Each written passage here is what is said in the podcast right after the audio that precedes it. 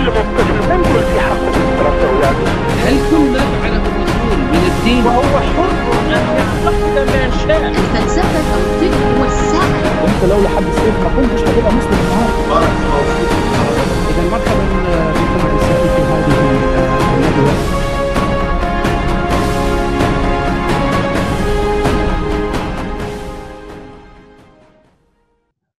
أوكي نحن الآن على الهواء مباشرة. مرحبا بالجميع في آه، حلقة جديدة من حوارات هشام. معي اليوم ضيف تعرفت عليه مؤخرا وأنا سعيد جدا أنه معي اليوم لأن المواضيع التي يتحدث فيها هي من أحب المواضيع الي آه، هو آه، الصديق الجديد أرنست ويليام. مرحبا بك عزيزي. أهلا بك آه، أرنست ويليام آه، لمن لا يعرفك أو آه، مجرد يعني الآن تعرف عليك آه، ماذا تستطيع أن تقول للناس يعني أين تجد آه، الناس فيديوهاتك وما هي الأنشطة التي تقوم بها عموما؟ يعني هو بالنسبة لل أنا عندي قناة اسمها أرنست ويليام وبعد كده هو يعني ضيف على قنوات أصدقائي المهتمين بالمواضيع آه، زيك آه، صديقي هشام. آه، وبحاول بعد كده أجمعها أعمل لها مونتاج وأحطها على القناة بتاعتي. آه، غير كده يعني أنا اسمي ارنست ويليام ومجال يعني دراستي كانت في في الأدب خاصة يعني الأدب المقارن يعني تحليل النصوص وكده. يعني و ليا دراسات في الدين يعني. جميل. ما أحوجنا إلى تحليل. يعني نريد تحليل. لا نريد فقط حفظ وتكرار نريد نريد تحليل نحتاج. أظن عندنا أزمة تحليل. فجيد جدا. أظن الفيديوهات تنشر على قناة بريدجز قناة جسور. آه، وأنت ترفعها كذلك على قناتك ارنست ويليام آه، جيد جدا. هو موضوع اليوم هو آه، أو عنوان حوارنا اليوم هو محاكمة الإنجيل تاريخيا للناس الذين يتابعون حوارات هشام ربما الكثير من الحوارات عندها آه، صبغة أو عندها تذهب منحى آه، ديني إسلامي خاصة. اليوم هو موضوع مسيحي آه، صرف 100% لكن قد نعرج قليلا ربما على على ال الإسلاميات لأن هناك بعض نقاط التقارب بين المسيحية والإسلام. فموضوعنا اليوم هو محاكمة الإنجيل تاريخيا. آه، يعني مقاربتنا اليوم للموضوع ستكون تاريخية لن تكون مقاربة ثيولوجية لن نتكلم عن مواضيع آه، إيمانية بالضرورة لكن سنحاول أن نلقي الضوء أكثر على ما هو تاريخي في ال في, ال في الإنجيل. عزيزي أرنست أه، هناك للأسف ونحن في 2019 ما زال كثير من الناس عندهم خلط وعندهم بين قوسين جهل وهذا لا لا أقوله بمعنى السلبي أه، قلة علم قلة معرفة بهذا الكتاب المسمى الإنجيل، يعني ما هو الإنجيل؟ عندما تسمع إنجيل ما ما هو هذا الإنجيل؟ قبل أن نتكلم عن نصوصه آه، تاريخيا ما هو الإنجيل؟ تمام هو الإنجيل كلمة يونانية آه، معناها الخبر السار أو البشرى الخبر المفرح. فطبعا من كتب النصوص اللي إحنا بعد كده سميناها آناجيل وأنا كنت عايز أقول لك إن إحنا لا نحاكم الإنجيل صحيح. ال- البشارة إنما نحاكم نصوص آه، آناجيل بصيغة الجمع. وإحنا هنا لما بنتكلم عن الآناجيل فإحنا بنتكلم عن الآناجيل الأربعة اللي اعتمدتها الكنيسة. ولكن في القرن ال- آخر القرن الأول. آه، القرن الثاني القرن الثالث كانت مليئة بالآناجيل. حتى داخل النص أحد الأناجيل اللي هو إنجيل لوقا بيقول إن إذ أخذ كثيرون بالتدوين الرواية.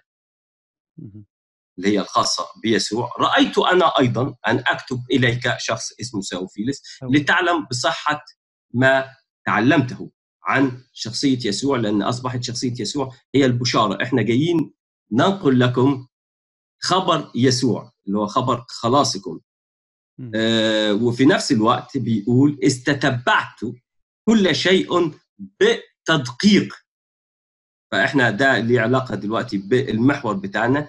هل هذه الاناجيل بالجمع اللي هي آه، آه، إحنا بعد كده سميناها اناجيل ولكن الكتبه لا نعرف من الكاتب صحيح. اسمه ولم يضع حتى كلمة إنجيل على النص هي كانت أقرب زي ما بيقول لوقا روايات بتتداول نعم. وكل شخص على حسب اجتهاده بيرى إنه صاحب الإنجيل السليم. آه، مقارنة بالأناجيل الأخرى لأشخاص غير مدققين بحسب لوقا أو غير معاصرين للأحداث أو لا يحملوا نفس الإيمان لأن في كان ثلاث أنواع من الأناجيل الأناجيل اللي اعتمدتها الكنيسة وهم أربعة. وبعد كده في أناجيل بنسميها الأناجيل الغنوصيه اللي هي العرفانية وال طبعا لو حابين نتكلم عن الغنوصيه بس ده مش عايز يبعدنا عن الموضوع اللي جاي من كلمة آه، آه، نوت لا لا نبتعد كثيرا الآن تمام.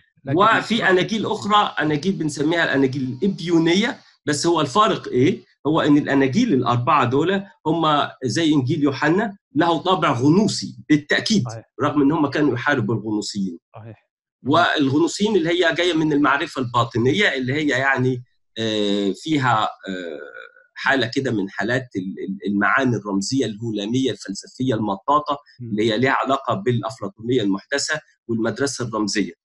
والأناجيل الإبيونية هي الملتزمة أكثر التزاما بيسوع الانسان البشري. المنزوع الصفة الإلهية اللي بتتضخم في الأناجيل حسب ترتيبها الزمني إلا أن هي تصل ملتبسة تماما عند يوحنا. فالأناجيل اللي قابلتهم الكنيسة هم اللي موجودين. أما عدد الأناجيل اللي تم اكتشافها لأن إحنا بنتكلم عن التاريخ بنتكلم برضو عن اكتشافات أثرية لأناجيل آه، قرأنا عنها آه، من أباء الكنيسة ينتقدوها ويقولوا إحنا رفضناها ليه؟ ولكن النص نفسه ما كانش عندنا. لكن إحنا مع يعني آخر القرن 19 وخلال القرن العشرين ولحد الآن بنكتشف نصوص اعتقدنا إن هي فقدت تماما. نعم نعم نجح حمادي وبدانا نجد, نجد هذه ال- الأناجيل خاصة الأناجيل الغنوصية. آه، بالضبط. آه، نعود إلى ال- حتى حتى يعني نعود إلى ال- إلى الإنجيل ككتاب عندما نقول إنجيل طبعا هناك أناجيل. لكن آه، هو فعلا كتاب م، اسمه إنجيل. والانجيل هي تسمية يونانية آه، الخبر السار كما قلت أو البشارة. ف آه، لماذا؟ وهنا أريد أن أعرج على الفهم الديني الإسلامي. لماذا يتكلم المسلم عن إنجيل واحد نزل على عيسى؟ ولماذا يصر على تسمية إنجيل بالاسم اليوناني؟ رغم أن يسوع هو مفترض أنه يهودي جاء إلى يهود. فيجب أن يكون الاسم على الأقل اسم عبري أو اسم آرامي آه، لهذا الكتاب. وفي فكرة كمان إن هو بيتكلم عن موسى إن هو يعني أوحي إليه بالتوراة فكأني في المعتقد اليهودي وأعتقد المعتقد الإسلامي هو إن موسى من كتب التوراة. وبيتكلم عن الإنجيل لعيسى. الواقع إن عيسى لم يكتب إنجيل. يعني هو لا يوجد إنجيل بصيغة المفرد لأن بصيغة المفرد لا يتحول إلى كتاب أو وحي إنما شخص يسوع المسيح أو البشارة بيسوع المسيح المخلص الفادي حسب المعتقد لكن كتاب اسمه الإنجيل أنزل على عيسى وعيسى كتبه ده آه ما فيش حد بيقول كده يعني. نعم بالنسبة هو, للمسيح. هو يوجد من يقول ذلك لكن آه, آه بالنسبة للمسيح ما بيقولش يعني بعد بعد المسيح آه. ظهر من يقول ذلك بالنسبة ل- ل- لكلمة إنجيل كذلك هي ليست كلمة حديثة هي ليست كلمة بدأت مع الأناجيل بل هي كلمة قديمة وجدت في موجودة في الآثار موجودة كذلك في الترجمة السبعينية موجودة كلمة إنجيل. فكلمة إنجيل هي الخبر السار هي ليست ايفانجيلوس باليوناني. آه، اويانجيليون أو أظن. نعم هي موجودة يعني هي ليست شيء جديد آه، لا لا ما هي كلمة يونانية موجودة البشاره زي في اللغة العربية. في آه. بعض الترجمات بالعربي بتكلم ما بتقولش إن إنجيل. بتقول البشارة بحسب متى البشارة بحسب مرقس صحيح صحيح صحيح. كلمة إنجيل وبيحطوا البشارة لأن هي في الواقع إنجيل كلمة يونانية. ممكن نستبدلها بكلمة نترجمها. ليه, ليه ما نترجمهاش؟ بشاره صحيح. أنا أنا تساءلت هذا السؤال وأظن أنه ربما الخطأ هذا استنتاج شخصي بالنسبة لي ربما الخطأ الذي سقط فيه كاتب ال- القرآن. هو أنه اعتمد ربما على آه، الترجمة السريانية التي تحولت بعد ذلك إلى الترجمة العربية الأناجيل أناجيل الطفولة خاصة. والترجمة الأرامية والسريانية نعرف أنهم استعملوا كلمة إيوانجيليون. يعني هكذا ترجموه. لم. لم يكتبوا بشورات أو بشارات أو كتبوا إيوانجيليون فأظن هي التي تسببت للترجمات العربية أن تكتب إنجيل. لأن كلمة إنجيل بالعربية ليس لها أي معنى. أتفق معك خاصة إن في إنجيل الطفولة وده من الأناجيل التي لا تعترف بها الكنيسة. إنجيل من الأناجيل اللي بيسموها الابوكريفا آه، هي فيها أحداث كثيرة موجودة في القرآن منها المعجزات اللي عملها المسيح وهو طفل إلى آخره. صحيح فواضح إن آه، العربية كانوا على اطلاع بهذا النص الذي رفضه المسيحيون آه، يعني مبكرا جدا.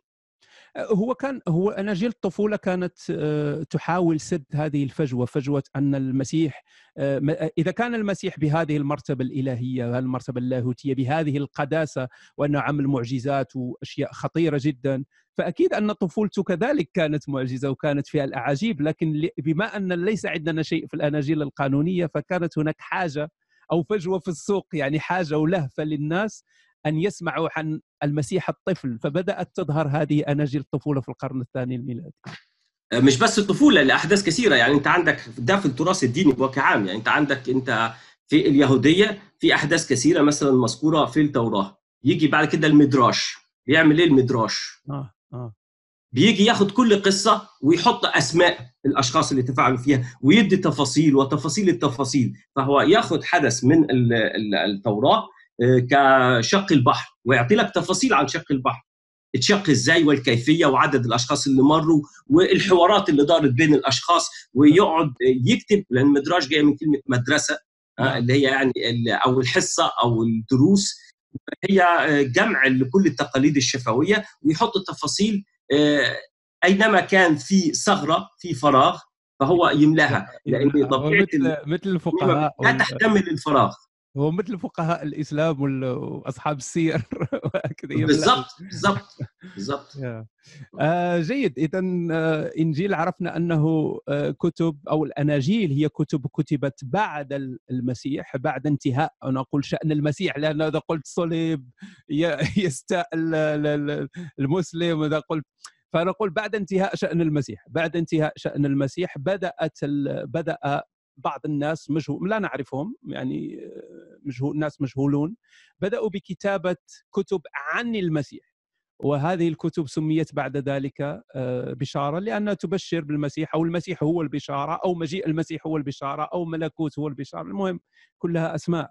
فهذه الكتب الأربعة القانونية الموجودة الآن في العهد الجديد التي هي مرقس آه، متى لوقا ويوحنا هذه الأناجيل الأربعة كلها كتبت في القرن الأول الميلادي حسب آه، ربما حسب آه، ربما إنجيل يوحنا ربما مطلع القرن الثاني. يعني آخر هناك الأول هناك هناك خلاف بين آه. العلماء في هذه المسألة صحيح. آه، إذا كان هناك مشكل في المباشر رجاء سامحونا أظن أنه رجعت الصورة الآن. أوكي جيد.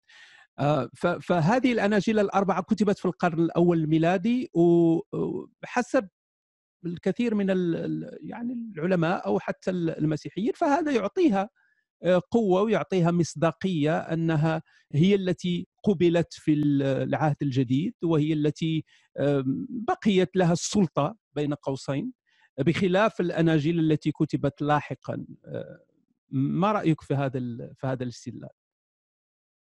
آه، هو ان يعني هو الربع الأخير من القرن آه، الأول كتبت فيها الأناجيل أقدم إنجيل كان إنجيل مرقس آه، بعد دمار آه، الهيكل في أورشليم سنة 70 آه، يعني آه، أغلب الظن 75 وبعد كده تالت كتابة الأناجيل المعتمدة عندنا. آه، إن الكنيسة في القرن تبدأ آه، يعني آه، بداية القوائم تبدأ تظهر ابتداء من القرن الثاني منتصف القرن الثاني. وبعد كده يحدث خلاف بين آباء الكنيسة حول أي نصوص تصير قانونية آه، وأي نصوص غير قانونية حتى إن سفر الرؤيا قعد إلى القرن الثامن في نعم. كنائس في المشرق. ترفض قانونيته. فالموضوع لم يحسم مرة واحدة وفي اختلافات في قانونية هذه الاصفار يعني راعي هرمس في الترجمة السينائية اللي هي موجودة عندنا كاملة فيها آه، راعي هرمس فيها رسالة لبرنابا صحيح آه، دلوقتي مش موجودين فمعنى كده هو ان آه، ابتداء من شخص اسمه ماركيون اللي هو آه، كان ينظر إلى العهد كان القديم أسقف. متوحش. نعم كان بالضبط إن. هو. هو يعني هو حرم في النهاية آه، وكان قريب لكن آه، لم يصل أسقف يعني آه، معتمد آه، ولكن أشخاص. ذو الشأن يعني في الكنيسة ابتداء من روما وكان ينظر إلى العهد القديم على أنه إله متوحش بل إنه آه، يهوى هو الشيطان وده طريقة تفكير غنوصية تماما. صحيح. فأخذ بس إنجيل لوقا اللي اعتمده وواضح إن إنجيل لوقا اللي اعتمده مختلف عن إنجيل لوقا اللي بين صحيح. هنا نقحوا نقحوا نعم. بالضبط. بالإضافة إلى رسائل آه، بولس الرسول ورفض الباقي. مما حس بعد ذلك المسيحيين إن إحنا لا ده دي قضية شائكة جدا وإن إحنا مش متفقين على أي نصوص. فطبعا المعروف بعد ذلك إنه في آه، كذا آه، في آه، قائمة آه، موليتاري و- المهم لغاية المجمع نقيا وحطوا القانون. ولكن دائما كان في آه، خلاف. يعني مثلا على بعض الرسائل لبولس أو آه، طبعا خاصة سفر الرؤيا اللي هو آخر شيء قبل بشكل عام يعني كان الغرب قبله قبل كده هو آه، وسموه القانون. قانون ليه؟ عشان آه، أول حاجة إنه قالوا آه، يعني حطوا مجموعة من القواعد إنه يكون كاتب واحد من الرسل. وللأسف آه، يعني هذه النسبة غير دقيقة. إن هو الأقدم اللي هو في النهاية يتوافق مع عقائدهم وإن هو الأكثر استشهادا ومعرفة بين الناس. أوكي. يعني كأنهم إلى حد ما. هذه عزيزي. نفسها عزيزي وهم اختاروا ما يناسبهم. عزيزي نعم. أرنس أظن أن هذه نقطة مهمة جدا بالنسبة للناس لأنه ما هي القواعد التي اعتمد عليها آه، ال- آباء الكنيسة أو يعني في هذا الوقت آه، طبعا كانت هناك ردة فعل لمارسيون الذي يعني هو الذي بدأ بهذا الأمر فكانت هناك حاجة لردة فعل يعني ليثبتوا سلطة بعض الكتب بخلاف الكتب الأخرى فمارسيون هو جيد بالنسبة للكنيسة لأنه هو الذي بدأ هذه النقطة هذه هو الذي استفز هذه المسألة من الكنيسة. هو الواقع آه الواقع ان كل العقائد بتاعت الكنيسة كانت رد فعل على أشياء رفضتها الكنيسة. صح. فيعني نقدر نقول ان هو من صاغ العقيدة المسيحية هم آه، هراطقه بتعبيرهم هم نعم. آه، هم اللي أثاروا قضايا خلافية فاضطرت الكنيسة إن هي تتخذ فيها موقف وإن لم تتفق دائما من أول طلعة على آه، هذه العقيدة إلا أن في النهاية في مجموعة من العقائد اللي آه، تم في النهاية اختيارها. واول كانت إشكالية ضخمة جدا كانت آه، آه، مع أريوس. وهنا نشوف دور السلطة الدنيوية هي اللي أقرت العقيدة. الشيء الثاني إنه آه، هذه السلطة الدنيوية حتى قسطنطين نفسه بعد ما أقر إن أريوس هطوقي وإن المسيح ليس مساوي لله. في الجوهر إنه رجع تاني وأيد عقيدة أريوس. وبعد كده الأباطرة من نسله اللي جو بعد ذلك كان البعض أريوسي والبعض مع آه طبعا طبعا. وكان أنصار أريوس استقرت. كان آه. كان ممكن كان ممكن أريوس هو يربح. العالم كله يصير أريوسي. صحيح. آه، لكن أريد أن أعود إلى النقطة المهمة التي هي كيف اعتمدت الكنيسة على هذه ال- ال- الأصفار ال- التي تسمى قانونية؟ آه، كما قلت يجب أن تكون قديمة يجب أن تكون آه، كاتبها عنده سلطة يعني يكون رسول أو مصاحب لرسول ممكن نقول تابعي بالمعنى الإسلامي يكون صحابي أو تابعي. مظبوط مظبوط. ويكون آه، تعاليم تكون سليمة يعني تكون آه، صحيحة تكون أرثوذكسية تكون تعاليم تعاليم تعاليم صحيحة. بس في كل نقطة من هذه النقاط هنلاقي إن في استثناءات. يعني مثلا هي منسوبة. إلى الرسل. طبعا طبعا لأن أصلا الإناجيل لا نعرف من كاتبها يعني حتى لو بالضبط بالضبط وزائد إن إحنا رفضنا أناجيل كانت معروفة ومشهورة ومنتشرة مثلا زي إنجيل بطرس. نعم. ورؤيا بطرس كذلك كانت منتشرة. ما هو ده في بالضبط ده في أعمال بطرس وفي رؤيا بطرس وفي إنجيل بطرس وبرنابا نفس الشيء. آه، بس برنابا اللي إحنا بنتكلم عنه القديم ده مختلف عن إنجيل برنابا بتاع القرون الوسطى اللي هو لا هذا هذا لا لا مقارنة طبعا. ولا علاقة بين الاثنين لا أصل أحيانا لما أتكلم عن برنابا آه، زائد يقول لك آه إنجيل برنابا صحيح صحيح آه. فأنت حتى مجرد آه، آه، إن هو اشتهر إنه آه، آه، كتبه رسل أو من آه، لأن آه، عندك بولس لم يرى المسيح والمسيح كان هناك يعتبر رسل رسول حقيقيين. رأى المسيح في, هذه في الطريق إلى إلى دمشق. فهو يعتبرونه هو إلى اليوم من الممكن شخص يدعي إن هو رأى المسيح فهل أصبح رسول؟ طبعا عالم اعلم ذلك. هو هو المشكلة أن الأشياء القديمة تصبح مقدسة مع الوقت وتصبح آه. لكن هو فقط القدم هو الذي. أظن أن المسألة التي ركزت عليها الكنيسة أكثر في قبول الأناجيل كانت هي التعاليم الصحيحة بالنسبة للكنيسة. أما الأشياء آه. الأخرى آه. كانت تتجاوز عليها ومع ذلك ومع ذلك هي اضطرت إن هي تقبل ما هذه النصوص آه، لأن هي آه، بلغت من الانتشار وإن ده لا يمنع إن بعد كده هو في إضافات وفي حذف وفي تغيير إلا إن هي ما قدرتش آه، يعني تجد الانسجام الكامل بين الأناجيل التي قبلتها على إن هي مقدسة موحى بها من الله وإلى اليوم موجودة هذه النصوص بكل آه، اشكالياتها والتناقضات الداخلية اللي فيها وإحنا موضوعنا عن التاريخ فإحنا مش هذا هذا هو الذي هذا الذي نريد أن ندخل فيه الآن آه. وهو داخل هذه النصوص ينقل نفس الحدث ولكن مش بالضرورة في نفس التوقيت ومش بالضرورة آه، نفس الأشخاص وعددهم والمشكلة الأكبر إن هو يعني يعني الزمن ال- التاريخ ولما يتكلم عن حدوث هذا الحدث في الإنجيل في زمن ما في التاريخ العام هنلاقي إن هناك إشكالية أخرى فهناك إشكالية بين هذه النصوص من الناحية التاريخية وإيه هو التاريخ بتعريف بسيط جدا آه، في آه، عشان الناس تقدر تتابع هو إن إحنا مم. نتكلم آه عن حدث حدث في زمان ما ومكان معين. ويفترض الفارق ما بين الأسطورة الحكاية الشعبية العمل الأدبي الديني أو الروحي أو ايا كان الإبداعي ده غير ملتزم بالتاريخ وإحنا نقبل ذلك. لكن لما الشخص يقدم العمل الأدبي على إنه تاريخ وزي ما إحنا قلنا في المقدمة بتاعت لوقا إني تتبعت كل شيء بتدقيق. وهنا في آية مهمة جدا نقول إن هو يعني بالنسبة إن هم بيعدونا بالدقة التاريخية بمعنى إن حدث كذا صنعه يسوع والأما هو البشارة الإنجيل. في هذا الوقت بهذه الكيفية في هذا المكان. فإحنا عندنا الرسالة الثانية لبطرس آه، أنا هقراها. فبيقول آه، لأننا نتكلم عن المسيحيين لم نتتبع خرافات مصنعة مفبركه إحنا ما مشيناش ورا خرافات. بل إيه؟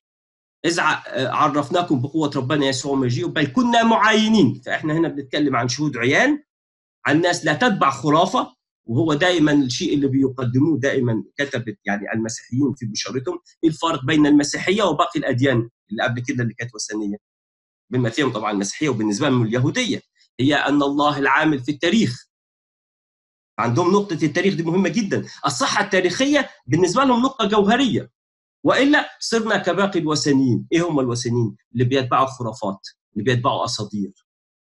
اللي الأحداث بتاعتهم غير مرتبطة بعمل هذه الآلهة الشريرة في واقع حياتي حقيقي معاش. لكن المسيحية لا المسيحية بنتكلم عن تاريخ. نعم هو هل- هو الشهادة الش... يعني شهادة ال- التلميذ أو شهادة الناس على الأحداث هذه مهمة جدا وموضوع رئيسي في ال... في كل كتب العهد الجديد. حتى بولس يتكلم عن أنه التقى ب 500 آه، أخ رأوا هذه الأحداث أو شاهدوا قيامة ال- المسيح القيامة. من الموت. ف... فالشهاده آه، جيدة. لكن قد يقول قائل يعني المؤمن قد يقول رغم أن المقاربة هي مقاربة تاريخية طبعا لكن قد يقول المؤمن هذا هؤلاء الناس يتكلمون عندهم أجندة إيمانية وليسوا ليسوا مؤرخين ليست هذه مهنتهم التاريخ بل هو مهمته ككاتب. حتى لوقا عندما قال هذا الكلام هو يتكلم مع صديق له اسمه ثوفيلوس أو اخو أخو الرب أظن هي هي معنى الكلمة. فهو يقول يقول له آه، أنا تتبعت الأحداث. يعني أنا مثلا عندما أحكي لك قصة وأقول لك أنا تتبعت الأحداث وسأحكي لك مثلا قصة فأنا أريد أن أقرب لك الإيمان أو أثبت لك الإيمان. أنا ليس هدفي هو أن تتعرف على معلومات تاريخية. فأليس من ال- أليس ال- الأكثر عدلا هو ر- نركز على كتاب مثل سفر أعمال الرسل الذي هو فعلا وكأنك تقرأ كتاب تاريخ؟ ونترك الأناجيل جانبا لأنها فقط بشارات إنها فقط أخبار عن المسيح لكي يؤمن الناس آه، مع المشكلة إن ده الأشخاص اللي وعوا إلى الإشكاليات التاريخية لكن هذا لم يكن خطاب الكنيسة آه، لمدة 2000 سنة. ولا أعتقد إن في مسيحيين اليوم يقبلوا ذلك إلا ممكن بعد المجمع الفاتيكاني الثاني اللي هم بيتقبلوا إن كتبة الأناجيل. الأناجيل أو الكتب المقدسة كلها الكتاب المقدس إن كتبتها أشخاص لهم خبرة روحية ولكن هم فيهم كل النقص البشري وفيهم آه، كل ما اعترى ثقافتهم من من نقص فهم كانوا بيعبروا بثقافة آه، آه، آه، عصرهم بكل أخطاء عصرهم ولكن عن تجربة روحية، التجربة الروحية هي مفيدة لنا، هل كل المسيحيين يقبلون ذلك؟ لا أعتقد. نعم هذه هذه مهمة يقبلوه بهذا الشكل فليقبلوه، ولكن هنا في إشكالية ثانية. هي إن إحنا عندنا إن في وعد من الكتاب المقدس يعني داخل النصوص نفسها إن الكتاب هو موحى به من الله ومفهوم إن هو موحى به من الله إن في آه، آه، عصمة وإلا ما هو الوحي. طبعا مش هدخل الفارق بين الوحي والإلهام لأن إحنا بنتكلم في المسيحية بي- بيقولوا على إن في إلهام مش وحي لأن الوحي هو التنزيل بالحرف بينما الإلهام هو إعطاء الفكرة. ولكن في تصورهم في علم اللاهوت هو إن الإلهام هو أن يترك الشخص يتكلم بثقافته ولكن يبقى الروح القدس عاصم من الخطأ. فلو اعتبرت إن الأخطاء التاريخية وفي الأحداث دي آه، مش مشكلة وإن الروح كان سهى عليه أو إن هو مش عايز يصلحها ويترك لنا هذه العثرات. عشان إحنا لما نراجع هذا هذه الكتب على أساس إن هي نصوص تاريخية موضع ثقة وبناء عليها هبني إيماني. مش على خرافات مصطنعة أو تاريخ نص نص. في حاجات صح وفي حاجات غلط. لا ما أنت كده دمرت ال- البنية نفسها البناء كله اللي اللي هو تتدمر. أنت بتدخل على الإيمان إن أنا عندي الخبر الصحيح اللي يمكن إن أنا أثق فيه. أول ما يعتريه بعض النقص وأخطاء وتناقضات فيبقى أنا من حقي إن أنا أسأل. أوكي هم مش مؤرخين وهم لم يدعوا ان هم مؤرخين ولكن شهود عيان. فأنا مش بقى طالب في محكمة من شاهد العين ان هو يكون مؤرخ ولكن أرجو منه الدقة وأرجو منه الصدق ولا سيما إني هذا حدث جلل مش بيتكلم إحنا اتقابلنا مع أصحابنا وقعدنا على قهوة. الشيء الثاني هو إن كان هناك بحسب تصوراتهم الروح القدس العاصم من الخطأ وإن لم يكن المملي بالنص. والحرف كل ما جاء في النص. أوكي. إحنا آه، أظن أننا آه، نظرنا كثيرا وخرجنا باستنتاجات لكن لم نذكر بعد أمثلة, آه، أمثلة. واضحة على الأخطاء التاريخية أو المشاكل. لنقل مشاكل لا نقول أخطاء. آه، ما هي المشاكل التاريخية؟ مثلا في نظرك ال- التي هي مشاكل كبيرة وصعب أنك تجد لها تبرير من علماء اللاهوت. طبعا هو لو كان في إنجيل واحد بحسب عنوان الحلقة وأنا بقول أناجيل لو كان أي نص عندنا فإحنا كان هنقارن هذا النص بالتاريخ العام.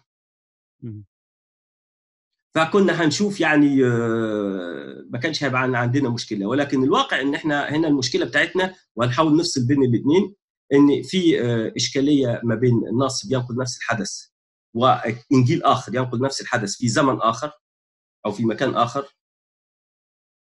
وبعد كده هو إن الاثنين مختلفين مع التاريخ العام. فمثلا عندنا المسيح آه، أو أي شخص بداية كل شيء ها؟ آه، نقول أين ولد. ومتى ولد؟ وبالنسبة إلى اليهود خاصة في قضية المسيح من أي نسل جاء؟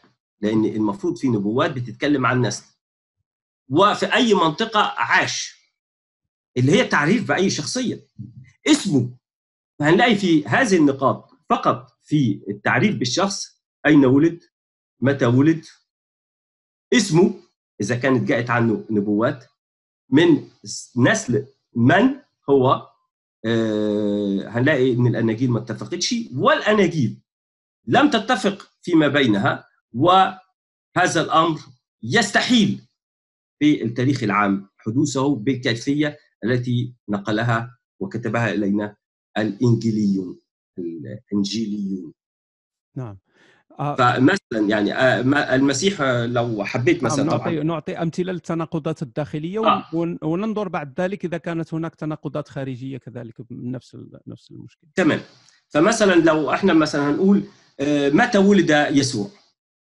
فاحنا عندنا مثلا متى الإصحاح الثاني بيتكلم عن آه، قصة عجيبة هي إن المسيح آه، هنقول يسوع لأنه بعد كده آه، يسوع آه، هذا في نظر المسيحيين هو المسيح المنتظر بينما في نظر اليهود لم يؤمنوا إنه المسيح صحيح. فالمسيح صفة ولكن هو يسوع نقول يسوع ده آه، يسوع هذا المفروض إنه ولد في زمن كان فيه هيرودس الكبير ابن أنتيباتير وأحيانا بيسموه اللي هو من أدوم اللي بيسموه العرب أحيانا يجوز فيه آه، حتى بيسموه في كثير من المجلدات ويوسفوس ال- آه، المؤرخ اللي مات 100 ميلادية بيقول عليه هيرودس الأدومي أو هيرودس العربي. آه، هيرودس الأدومي العربي ابن أنتيباتير آه، كان مات أربعة قبل الميلاد هو هو مات أربع سنوات قبل ميلاد المسيح. نعم نعم. آه. آه أربعة قبل الميلاد. هنقول لا ما هو التاريخ حطوا مين؟ التاريخ ده وضع بعدين يعني التاريخ الجولياني فوضع بعدين. فهو المسيحيين في وضعهم للتاريخ اللي أخطأوا لكن إن هو لكن ده لا يح... ده يعني لا يعتبر خطأ في النص إلى الآن. مم.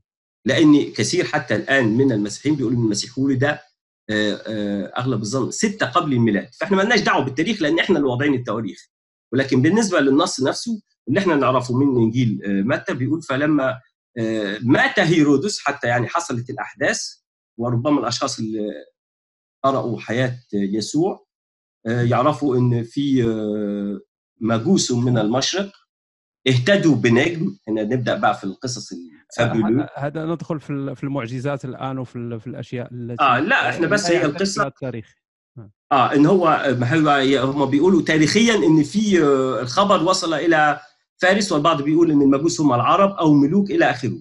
فهل تاريخيا ده معقول؟ ده من ممكن نتكلم منه بعدين. على أي حال إن هم بعد كده هو النجم توقف عند هيرودس و- فراحوا هم سألوا هيرودس فهيرودس استشار ال- العلماء بالتوراه آه، أين يولد يسوع؟ آه، لما المجوس لم يعودوا إليه.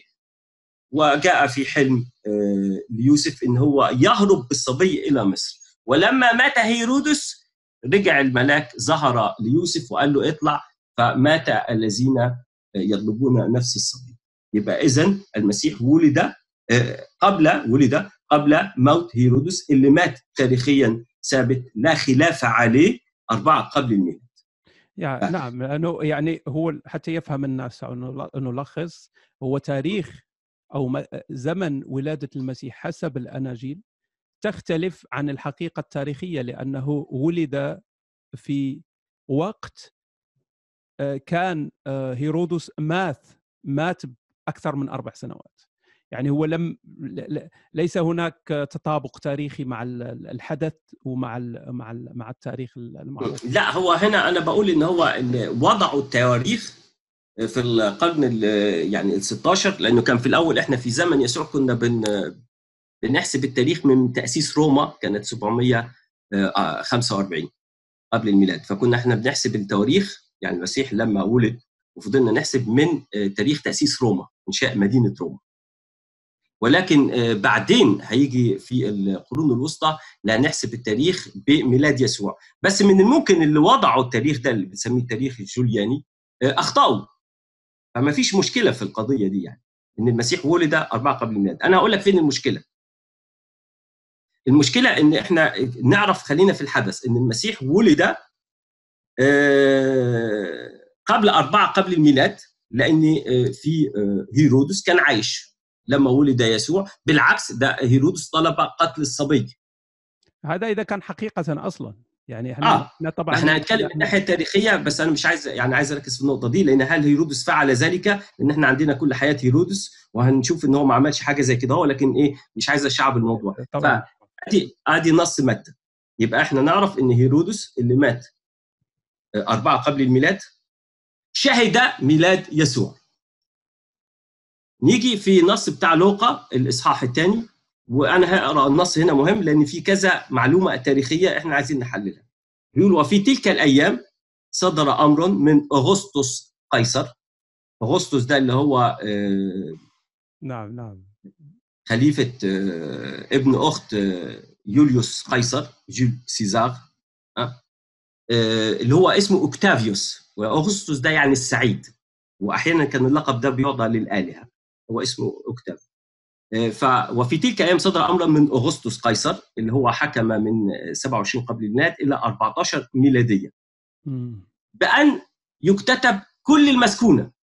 نعم هذه هذه أول هذه أظن مشكلة أكبر. نعم. آه يعني ادي أول معلومة إن في عهد أغسطس قيصر آه، صدر أمر بأن تكتتب كل المسكونة. العدد اثنين أو الآية اثنين.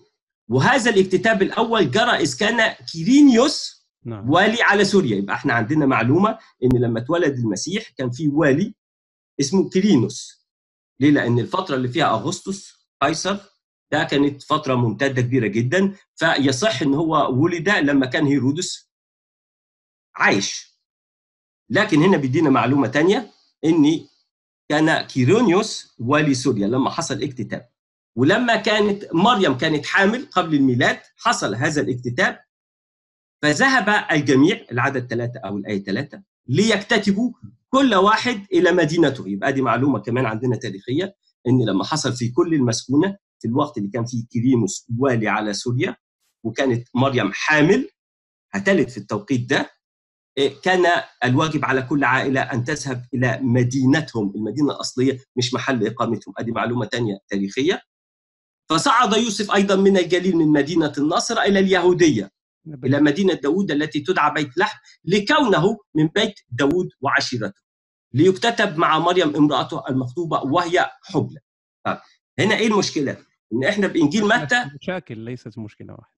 هي مش مشاكل إحنا هناخد المشكلة أول حاجة بالنسبة متى ولد يسوع؟ بعيد عن التاريخ العام لأن إحنا ممكن نغلط فيه فلا يحسب خطأنا على النص. فإحنا اللي نعرفه يبقى المسيح ولد قبل أربعة قبل الميلاد لأن كان هيرودس عايش. لكن إحنا عندنا هنا هو لما كان كيرينوس والي على سوريا كيرينيوس ده إحنا نعرفه. إن هو حكم على سوريا من ستة إلى تسعة ميلادية مهم. لما كانت مريم حامل وولدت في هذا الاكتتاب الاكتتاب حصل حسب المؤرخين عندنا إن في اكتتاب حصل محلي في سوريا مش في كل المسكونة. هنيجي الموضوع كل المسكونة آه لأن هو, كله مش... هو كلها مشاكل. يعني حتى ذهابهم إلى لا. بيت لحم هذه هذه مشكلة. بالظبط ما بالظبط بالظبط هذا تذهب ما فيش. ما إحنا هنتكلم على حسب ان إحنا التاريخ العام. آه، بالظبط م. فيبقى أول حاجة كيرينوس. الاكتتاب ده حصل 6 ميلادية.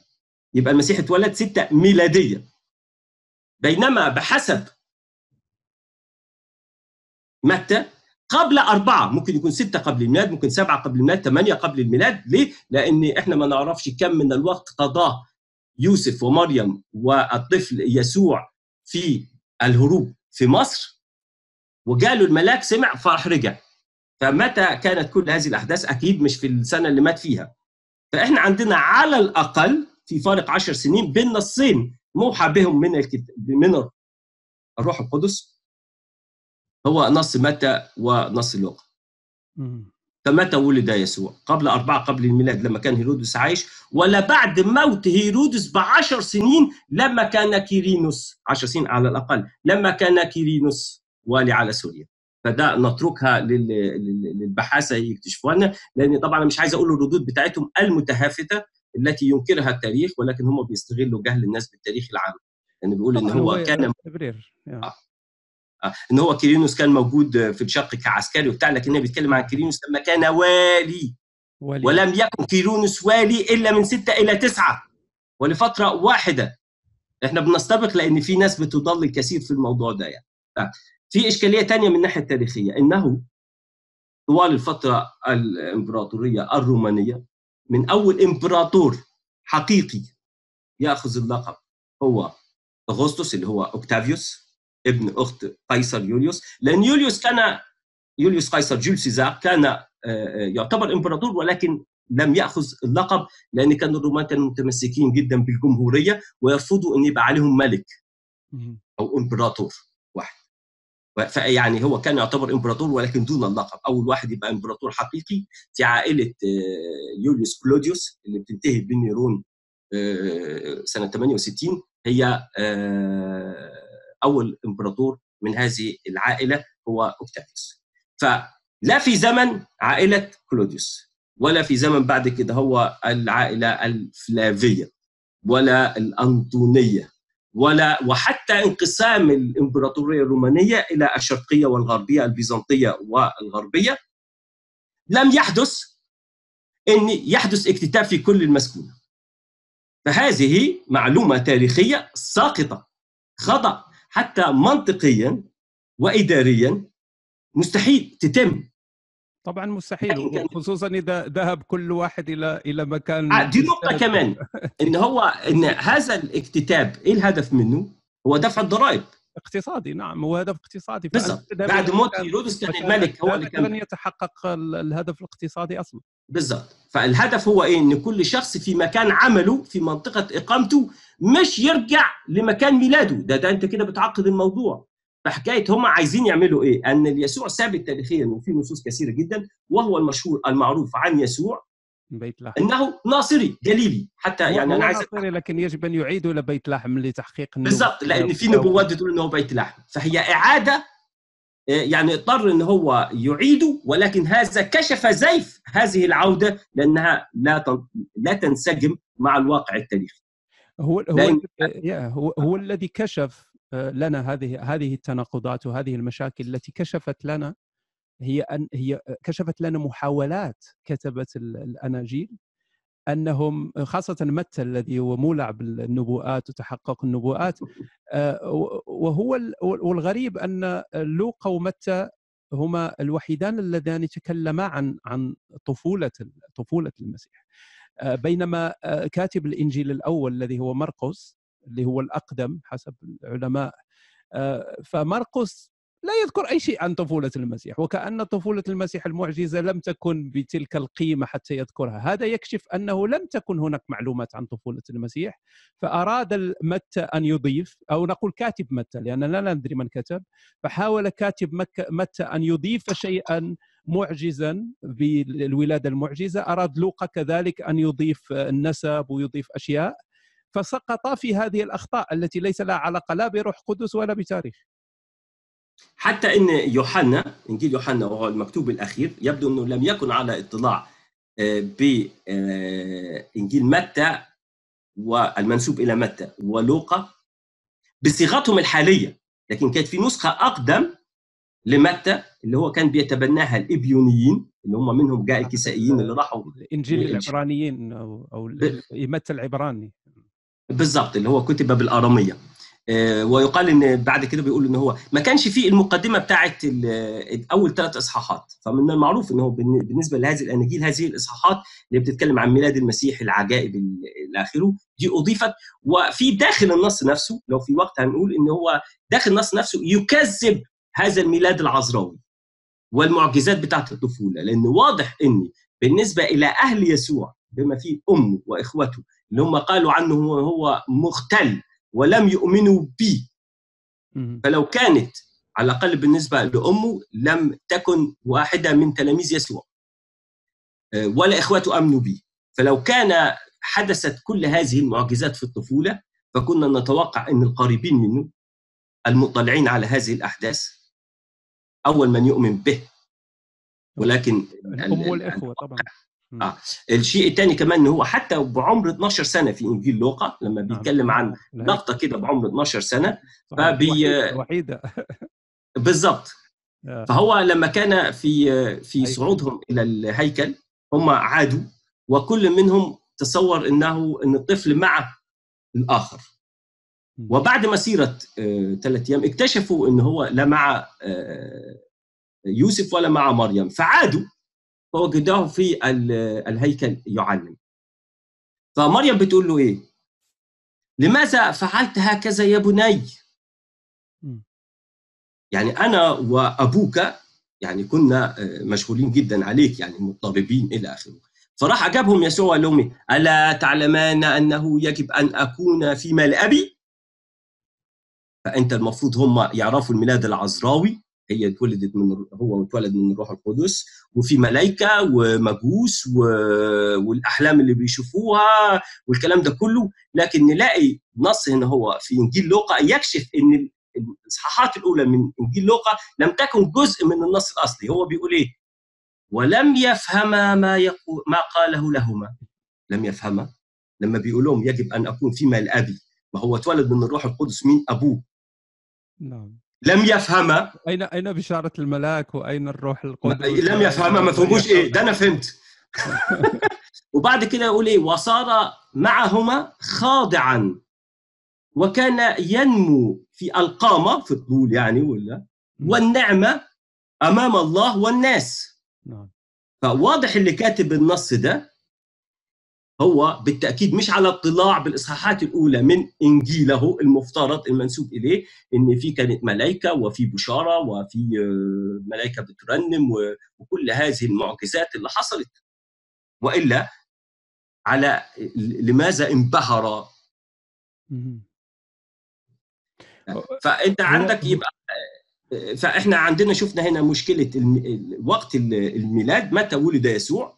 هل في آه، حياة هيرودس الملك ولا لما كان كيرينوس والي على سوريا؟ وبعد كده هو إن حصل اكتتاب في كل المسكونة معلومة تاريخية خاطئة.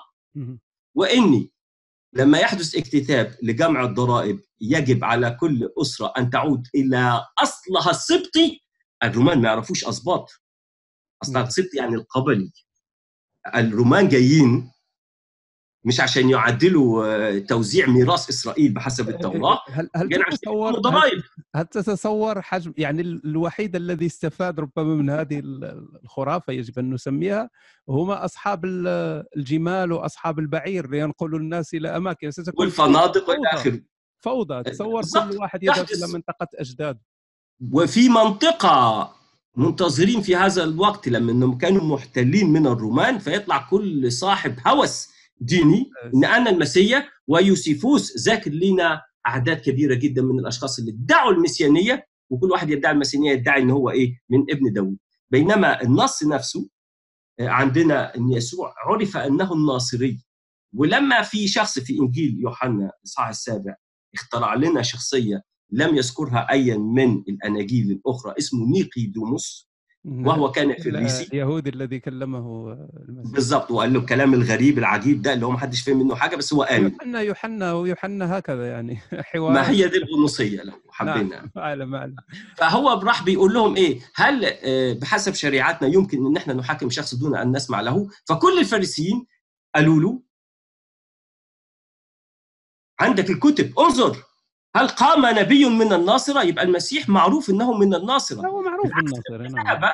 كل الناس كانت بتقول ولكن إحنا نعرف إن يسوع إن المسيح عفوا إن المسيح يأتي من فين؟ من بيت لحم مدينة داوود، معنى ذلك إن هم مقتنعين على ما يبدو إن الشخص ده بيتكلم كويس وله سلطان ولكن الشخص ده من الناصرة، لكن إحنا عندنا المسيح يجي منين؟ يجي من بيت لحم مدينة داوود، نعم. اذا المعروف عن يسوع في حياته قبل ما يطلع لنا كتبة الأناجيل ويعملوا قصة رهيبة يعيدوه إلى بيت لحم إن هو اتولد في بيت لحم وإن يوسف أصلا من بيت لحم ولكن هو ساكن الناصرة هو المعروف عند الكل إلى موت يسوع أن يسوع هو جليلي بالعكس هنا أنا عايز أقول نقطة إن هو آه، آه، في إجماع بين كل المؤرخين اللي بيؤمنوا بإن شخصية يسوع شخصية حقيقية تاريخية هي على نقطتين بس. أنه صلب لأن يستحيل إن ما يكونش المسيح لم يصلب. والنقطة الثانية أنه ناصري. وبعد ذلك في التفاصيل. لكن النقطتين اللي عليهم آه، آه، اتفاق تاريخي حول يسوع التاريخي هو أنه ادعى المسيانية أو قالوا عنه أنه المسيح فكان بالضرورة للرومان مش اليهود الرومان اللي قتلوه. وإن بعد كده الأناجيل هتلبسها في اليهود. النقطة الثانية هو أنه من الجليل. المشكلة مع متى؟ آه، هو أنه لم يكتفي بذلك فقط بل ذهب به إلى مصر وأرجعه من مصر في محاولة لإعادة صياغة قصة موسى الذي خرج من مصر. فكان متى يركز عشان- على هذه المسألة؟ هو عشان يطبق آية أنه من مصر دعوت ابني بالرغم أن هي هذه هو الآية هو شعب إسرائيل. هو هو واضح أن متى كان يكتب لجمهور أو جموع يهودية فكان يحاول ان آه، لذلك جاءت هذه القصة التي تنسب طبعا إلى الأب الكنيسة بابياس الذي قال أن متى كتب إنجيله بالعبرانية لكن الواضح أن المتى اليوم آه، ليس له علاقة بمتى العبراني. يعني ال- ال- الك- الكتاب الذي بين أيدينا اليوم هو كتاب كتب في الأصل باليونانية. هو ليس باليوناني،. ترجمة. نعم مش. كتب باليونانيه فليس هناك آه، هناك آه، مقارنة. جيد. آه، أريد أن آه، أين ولد؟ طبعا. لكن قبل هذه لأنك ذكرتني بأن يوحنا لا يعرف ال- الأناجيل ال- ال- ال- السينوبتيك أو المتواترة. الحالية. يعني الثلاث ثلاث أناجيل. مرقس هذه تسمى الأناجيل المتوافقة أو السينوبتكس إذائية نعم.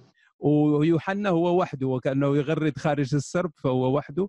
آه، لكن يوحنا فيه شيء هو مضحك لأنه يوحنا ذكر مسألة خطيرة التي جاءت في آخر الأناجيل الأخرى التي هي دخول الهيكل وقلب طاولات الصيارفة هذه حدثت في يوحنا في البداية. هي عشان كده هم حلوا الإشكالية دي. لا في يوحنا حدثت مرتين. حد... نعم لكن حدثت في البداية. حدثت في البداية بالضبط يوحنا. الإصحاح الثاني من إنجيل يوحنا. صحيح وفي الأخرى حدثت في النهاية كانت مثل يعني نهاية الفيلم الدرامي يعني هذه آخر آخر شيء. فهنا بدأوا يبررون بأنه طيب هو قلب مرات عديدة يعني في البداية. وهي دي بتخلي في إشكالية طبعا. هل هذا حدث؟ يعني بس إحنا ده كده لو سيبنا الطفولة لأن هنلاقي في مشكلة في يعني باقي أحداث اللي هو يعني حتى هو من نسل مين من نسل داود طبعا هل هو من نسل داود يا آه بس هو آه، ماشي. آه، لو حبيت ننتقل للنقطة دي أو نخليها شوية موضوع قلب مؤيد الصغير فزي ما تحب. أو نكمل آه، مثلا إيه آه، سلسلة النسب. لأن كده إحنا عرفنا مش عارفين هو متى ولد. يا أنا أريد فقط أن أذكر الإخوة لأن بعض ال- المشاهدين يطرحون أسئلة من منذ البداية. فأنا. أود أن أذكر ال- آه. المتابعين أنه بعد الحوار مباشرة سنأخذ الأسئلة. يعني من عندها أو عنده سؤال تحتفظ ويحتفظ به إلى إلى وقت الأسئلة وسنطرح الأسئلة على الضيف حتى إذا كان سؤال لي أنا آه، فممكن تطرحوه لكن سنحاول الإجابة على الأسئلة جميعا. تفضل عزيزي. طيب هو آه، يبقى في عجالة بس إن أول حاجة إن المسيح هو آه، جعل في إنجيل متى ولوقا لما ذكر سلسلة النسب. إنه رغم إن إنجيل يوحنا معروف إن هو من الناصرة ها و... وإن هو بحسب إنجيل يوحنا الإصحاح السابع بيقول إن هو آه، يكون من نسل داوود. فواضح إن هو المعروف عن يسوع إنه لم يكن من نسل داوود. ولكن في هذه الأناجيل اللي الاثنين قالوا إنه ميلاد عذراوي الاثنين بيذكروا سلسلة نسب يسوع بالنسبة إلى من يوسف, يوسف. آه لو هذه هذه هذه ما يوسف مش هو هذا هراء نعم صحيح.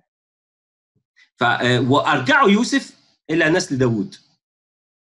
وعلى أساس ال- ال- المسيانية أو الملك لأنه إيه هو المسيا المنتظر من اليهود؟ هو ملك. لأن في الوقت ده الرومان نزعوا الملك. ما بقاش في ملك من اليهود.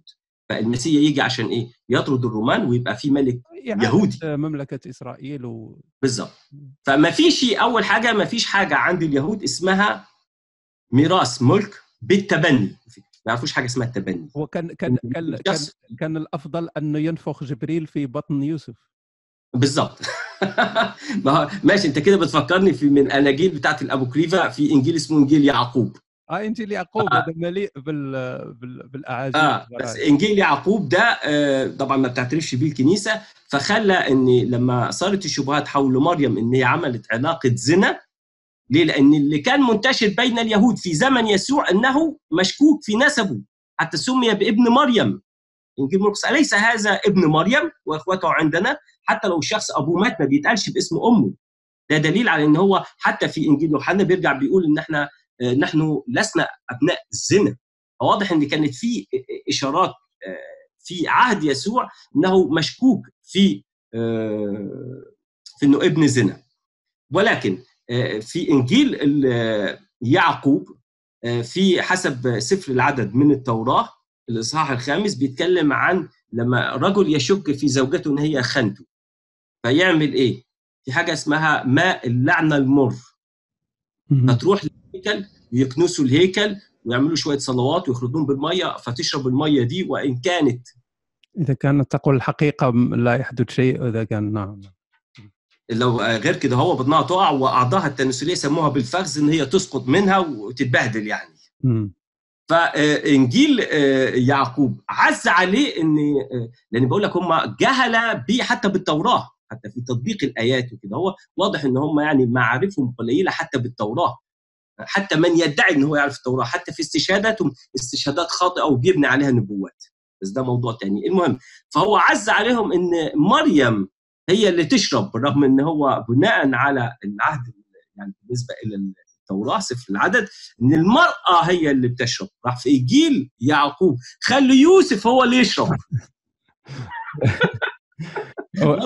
قاعدة بالنص وعايزين يبرئوا مريم. بس اس- استصعبوا إن هي تشرب ماء اللعنة المر. راحوا خلوا يوسف اللي يشربه. هو اظن أظن المشكلة عزيزي مشكلة هذه يعني الأخطاء التي سقط فيها كتبة الأناجيل آه، سواء عن الولادة المعجزة. حتى النبوءة متى هي طبعا تعتمد على ترجمة خاطئة تعتمد على الترجمة السبعينية. أحيانا بيبتدع نبوات غير موجودة صحيح يعني لكن لكن أنا. أظن صحيح 100% أنا متفق معك بالمئة لكن المشكلة أظن سبب المشكلة هو أن كتبة هذه الأناجيل كانوا من اليهود اليونانيين. يعني كانوا يهود يونانيين تأثروا بالحضارة اليونانية ربما كانوا يعيشون يهود مهجر كانوا يعيشون في مناطق س- آمنوا بالمسيح وكتبوا. هذه الأناجيل. نعم واضح من لغة الكتابة انه شخص متمكن من اليونانية لكن عنده نقص في الثقافة ال- التوراتيه وحتى في جغرافية المنطقة والأحداث التاريخية. أكيد أكيد. في فهو يقوم بأخطاء. وأظن حتى كان يريد يعني آه، آه، الهدف من هذه الكتابة كان اليهود اليونانيين ليس حتى اليهود العبرانيين. فلذلك كان يخترع نبوءات وكان يضيف أشياء و... لأنهم يعرفون الترجمة السبعينية اليونانية. ومظبوط جدا اللي أنت بتقوله آه، أكد عليه هو ان كتابة الأناجيل كانت لما خلاص آه، آه، فرغ المسيحيين اللي من أصل يهودي وهم قلة لأن أصبحت الغالبية العظمى من المسيحيين من اليونان. فقدوا الأمل في اليهود فأصبحت الكتابة موجهة زي ما أنت بتقول مظبوط تماما موجهة لمين؟ موجهة إلى اليهود اللي عندهم بعض من الثقافة اليونانيين اللي عندهم بعض من الثقافة ال- آه، اليهودية. يا وه- وهذا كان موت ال- الكنيسة الأولى كنيسة أورشليم ماتت بسبب يعني هي سقطت بين الاثنين سقطت بين غضب اليهود الذين رفضوا الدعوة وبين اليهود اليونانيين الذين انتشرت دعوتهم لكن لا لا يقبلوا أن آه، تلتزم بأمور الشريعة اليهودية مثل الختان. ومثل فضاعت هذه ولكن. في إشارة إن اليهود قبلوا قبلوا الأش... اليهود اللي عايشين في أورشليم صحيح. اللي آمنوا بالمسيح. صحيح صحيح. الأصحاح- على انه المسيح الدليل على ذلك موت يعقوب سنه صحيح. آه، آه، اغريبا 64 هيرودس اغريبا إن هو في وقت تغيير الحاكم الروماني زي كان آه، بيلاطس كان في حاكم اسمه ألبينوس وبعد كده هو كان آه، يعني آه، انتقل من 62 وهيجي واحد مكانه في 64 فاستغل رئيس الكهنة في هذا الوقت كان اسمه حنان بن حنان هذا الوقت وراح قتل يعقوب. يعقوب هنا مين؟ أخو يسوع. اخو الرب. نعم أخو الرب. أخو الرب. فمين اللي صار؟ بمجرد عودة آه، ألبينوس اللي هو الحاكم الجديد راحوا اشتكوا له. قالوا له في فترة غياب السلطة الرومانية آه، رئيس الكهنة هذا فعل ذلك في يعقوب اللي كان محترم جدا ومحبوب رغم إن هو يهودي وكان حتى في آه، في- بنشوف إحنا أصداء كده في آه، الأصحاحات الأولى آه، من أعمال الرسل إن كان بطرس ويوحنا كانوا مواظبين على العبادة في الهيكل. طبعا طبعا. كانوا بيروحوا الهيكل. أمال ليه في الأناجيل بعد كده بيقول لنا بموت يسوع انشق حجاب الهيكل وكأن الله رفض الهيكل؟ فإن حدث إن انشق حجاب الهيكل ورفض الله الهيكل واليهودية وبيتكم يترك لكم خرابا فمش من الطبيعي إن يوحنا غير, صحيح غير. يواظب على الصلاة في هذا المكان الذي قال عنه الله إنه يترك لكم خرابا. نعم هو هو كان أصلا هذه الحركة كانت تعتبر نفسها يهودية. كانوا لا يعرفون شيء اسمه دين مسيحي أو مسيحية هم فقط وفضلت كانت المفروض لليهود فقط. كيف؟ وضعوا على لسان يسوع إنه اذهبوا وبشروا جميع الأمم ولكن واضح إن يسوع وأنا لي محاضره في هذا مات على عنصريته ضد السامريين وضد اليهود ولكن وضع على لسانه بدليل إن هو احتاجنا إحنا في أعمال الرسل الاصحاح العاشر إن هو يشوف بطرس رؤية إن هو يبشر الآخرين. فلو كان يسوع قال لهم اذهبوا وبشروا وتلمذوا جميع الأمم لما احتاج بطرس لهذه الرؤية ليذهب إلى الأمم؟ ولكن بولس بنجاحاته والفلوس اللي كانت بتيجي من المتهودين آه، جعلهم يعملوا يعني كومبرومي يعملوا تنازلات.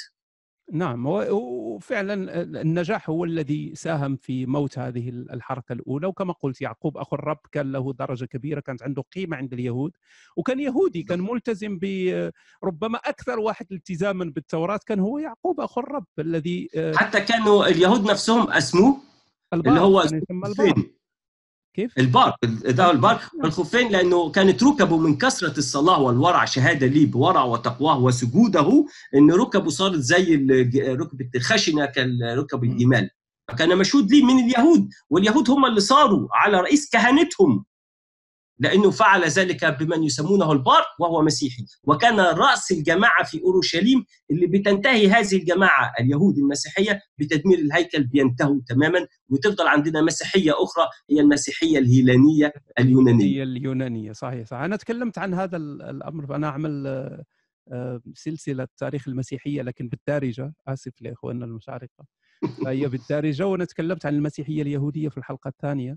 تكلمت عن كيف ماتت هذه ال- الجماعة للأسف وكان موتها حتمي يعني شيء محسوم فيه لأنك عندك رفض اليهود من جانب وعندك توسع ال- الكن- الكنيسة اليهودية اليونانية وبعد ذلك فقط اليونانية لأن دور اليهود وكأنه تحول إلى عداء ضد اليهودية. يعني كان في البداية منسجم وبعد ذلك بدأ ينقسم انقسم ثم تحول إلى عداء وهذا العداء نجده كذلك في تطور الأناجيل. يعني في البداية الأناجيل نفسها نسبت كل يعني آه، كل ما وضع على لسان يسوع من سباب وشتم بتعبيرات قاسية جدا آه، وضعت على لسان يسوع يصف فيها اليهود وإن هم المسؤولين عن قتله. بل اضطر بيلاطس اضطرارا وكل إنجيل بيعدد المحاولات إن هو يفرجوا عنه كل ده عشان يبرئوا الرومان لأن إحنا عايشين في الإمبراطورية الرومانية وكرها في اليهود. صح. فأصبحت آه، ال- المسيحية خرجت من اليهود قبلت ال- اليونان صارت يونانية معادية لليهود. نعم. وه- وهذا كان تطور يعني تجده حتى اليوم في الأناجيل. يعني إذا إذا بدأت بمرقس ستجد العداء لكن تجد ضعيف. تذهب إلى متى ولوقا تجد أكثر ثم تصل إلى يوحنا تجد قمة العداء. فتطور يوحنا اللي هو بيسموه ان هو أنتم من نسل هو من الشيطان وأعمال أبيكم من أبيكم الشيطان. العداء كامل ومنتهي. ده إنجيل لوقا وزي ما أنت قلت أشرت لمرقس بيستثني الفريسين شوية ولكن بيخلي العداء للكهنة نعم والك- تطور تطور العداء ومع الوقت يعني أنت ت- يعني حتى بدون دلائل تاريخية يمكنك أن تتعرف على من هو أول ما هو أول إنجيل وما هو آخر إنجيل. بالضبط. هذا العداء الذي تطور تجد يوحنا تقول واو. يعني حتى في مسألة اللوجوس ونتكلم عن ال ال يعني الكلمة آه، تجد تطور ال- الإيديولوجية وتطور تطور من يسوع إن هو إيه؟ إن هو المسيا نعم المسيا اللي هو المفروض يجي يملك ما ملكش ولا أي حاجة فتحول إلى روحي صار بعد كده هو ابن الله ابن الله الوحيد اللوغوس وطبعا اللوغوس دي فلسفة كبيرة جدا ولكن حتى مع اللوغوس اللوغوس هو حسب يعني الفلسفة اليونانية اللي شارك فيها أفلاطون. والرواقيين كل من ادلى بدلوه إن هو وكلهم- اللوغوس كلهم. الوسيط ما بين الله والخلق. لأن الله لا يتداخل مع المادة مباشرة ولكن يخلق بكلمته زي يقول للشيء كن فيكون فكان هذا اللغز. اللي صار عند فيلون هو الملاك رئيس الملائكة. اللي بعد كده هو لما بيتطور إحنا عايزين ننفخ في شخصية يسوع هيصير مين؟ هيصير اللغز. ولكن مش عشان اللغز يبقى مساوي لله في الجوهر. نعم. ده هيجي بعد آه، مع هذا تطور للتطور الإيمان هو الذي سيصل البنا إلى إلى مجمع نيقية بعد ذلك في القرن الرابع.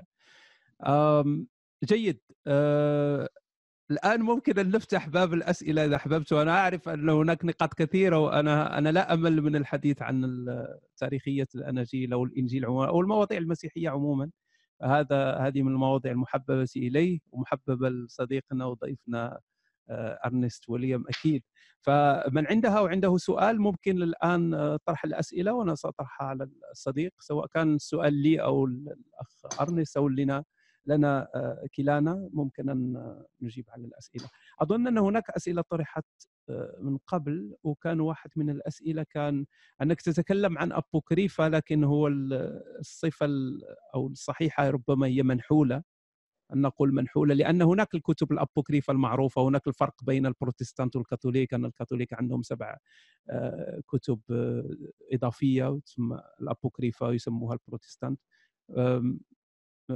ربما توضيح. مظبوط. ممكن نقول كده. نعم. لأن هي يعني إيه ابوكريفا ابوكريفا كلمة يونانية برضو بمعناها المخفية أو المسطوطة المستوره أو المستترة. وإيه اللي إحنا كنا بنخفيه؟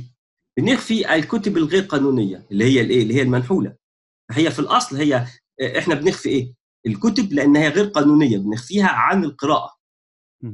ولكن مع تطور ال- ال- اللغة أو يعني الأفكار في أف- ال- ال- ال- الأبوكريفية التي اعترفت بها الكنيسة الكاثوليكية والكنيسة الكاثوليكية آه.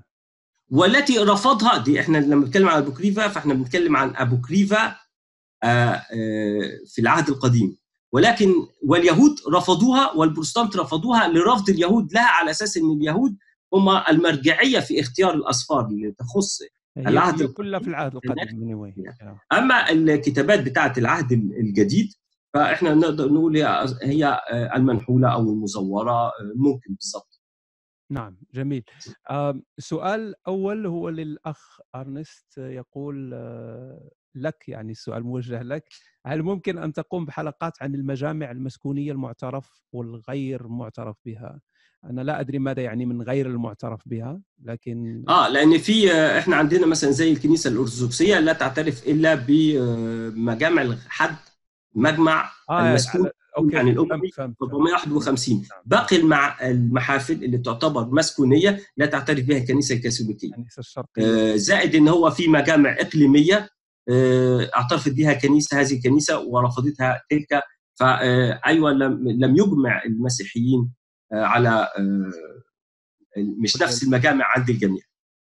ففي اللي آه. بيعترف بالأربع مجامع الأولى في السبع في الأرثوذكس الأربع مجامع في الأرثوذكس السبع مجامع وفي بعد كده الكاثوليك اللي هو آه، آخر مجمع ليهم آه، اللي هو كان مجمع الفاتيكان الثاني ما بين 1962 إلى 65 نعم. وكان كذلك هذا أظن مجمع مهم جدا هو مجمع ترينتو في إيطاليا اللي كان فيه آه ده بعد ده. الحركه ضد الإصلاح والإصلاح المضاد. exactly. هناك يعني كان هذا الشرخ كذلك في مسألة الكتب الأبوكريفة كانوا يتكلموا عنها في إيطاليا. بالضبط. أظن كان في 1500 أو شيء من هذا 1500 حاجة و50 لا يعني. أتذكر التاريخ بالضبط. أوكي آه، أخ أمير يسألني لأن هي كانت المجامع بتستمر سنين وممكن تتوقف وتعود مرة ثانية إلى آخره. فمجامع تورونتو دول ثلاث أكبر آه، لهم ثلاث توقيتات مختلفة. توقيتات مختلفة. صحيح صحيح. هو سؤال لي أنا يقول من أي خلفية دينية حضرتك أنا مسلم سابقا وملحد حاليا. الحمد لله على نعمتي الالحاد شكرا عزيزي. آه، سؤال لك عزيزي ارنس يقول معجزة إح- إحياء الميت آه، اللي التي عملها المسيح هل هي صحيحة أم لا؟ هذا أظن مشكل تاريخيا للمعجزات. آه هي نخلينا في إحياء الموتى آه، إحياء الموتى أول حاجة زي ما إحنا اتكلمت أنت في آه، ممكن إن إحنا نحط التواريخ من خلال النقد الداخلي نعرف تطور وتضخيم الأحداث نقدر نقول الأحداث الأكثر يعني عقلانية هي البداية وبتجري الإضافات هنلاقي إن الثلاث أناجيل. متى مرقس لوقا بيتكلموا عن آه، إحياء موتى.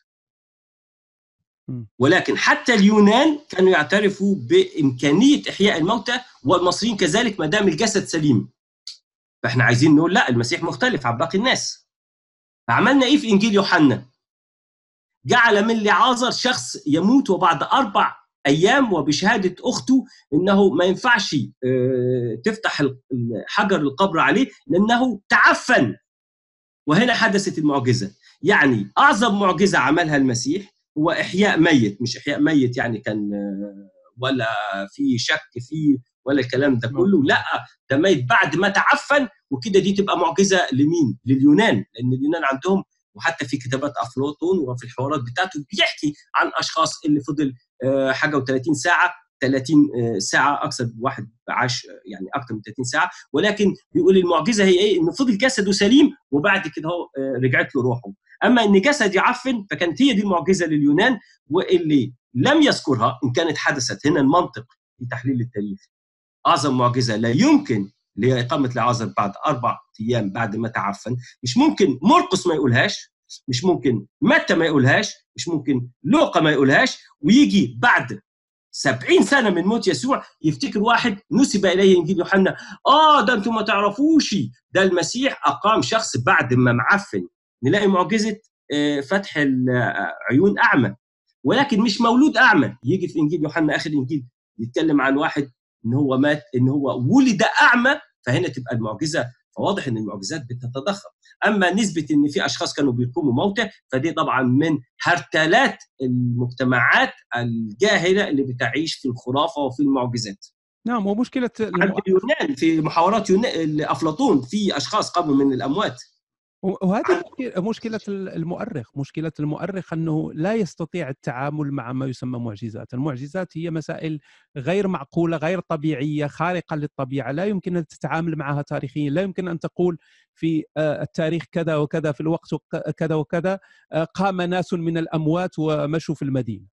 وما ما يمكن يمكن أن وتاريخيا تقول- إحنا عندنا في طيب. حوارات حصلت إن مثلا ما بين لوكيانوس واحد من الكتاب الساخرين فكان في حوار آه، في نص أدبي بينتقد المسيحيين إن هم بيدعوا إن هم بيقيموا أموات. فراح هو آه، دخل على الكنيسة وراح آه، يعني إن هو آه، أصبح عضو معاهم وحبوه ان هم يعني كرم وكلام زي كده هو بس هو بيقول إن هو بيؤمنوا بالخرافات وكلام زي كده هو.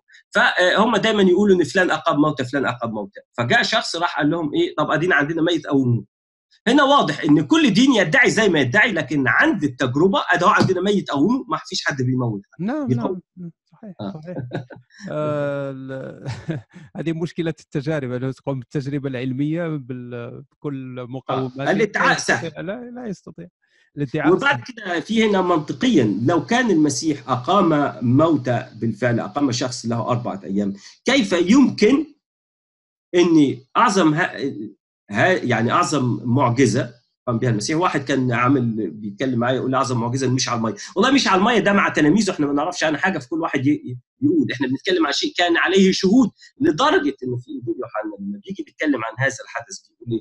ان لما اجتمعوا الفلسطينيين وكتبوا الفلسطينيين واليهود عشان يقتلوه هو ويقتلوا لعازر لأن اليهودية كلها أصبحت تؤمن به لما بتشوفه بتشوف لعازر ليه؟ لأن كلهم شاهدوا هذا الشخص اللي مات ودخل القبر وتعفن وبعد أربع أيام خرج. فإزاي بقى الأناجيل الأولى ما ذكرتوش؟ ده دليل على إن هي قصة مختلقة. يعني إحنا برضو نشغل عقلنا شوية. نعم وهي هي كذلك مشكلة المعجزات أنه إذا سلمنا بأن هذه المعجزات حدثت فعلا فأين تأثير هذه المعجزة؟ أن عندنا كذلك معجزة آه، انشقاق القمر لماذا لم يؤمن كل الناس؟ فحتى تأثير المعجزة غير موجود في التاريخ. يعني لو كان فعلا أتفق معك تماما. هنا بقى في شقين. أول حاجة إن هو لو المعجزة حدثت بالفعل فإزاي يجوا اليهود ويطلبوا من المسيح يدينا آية؟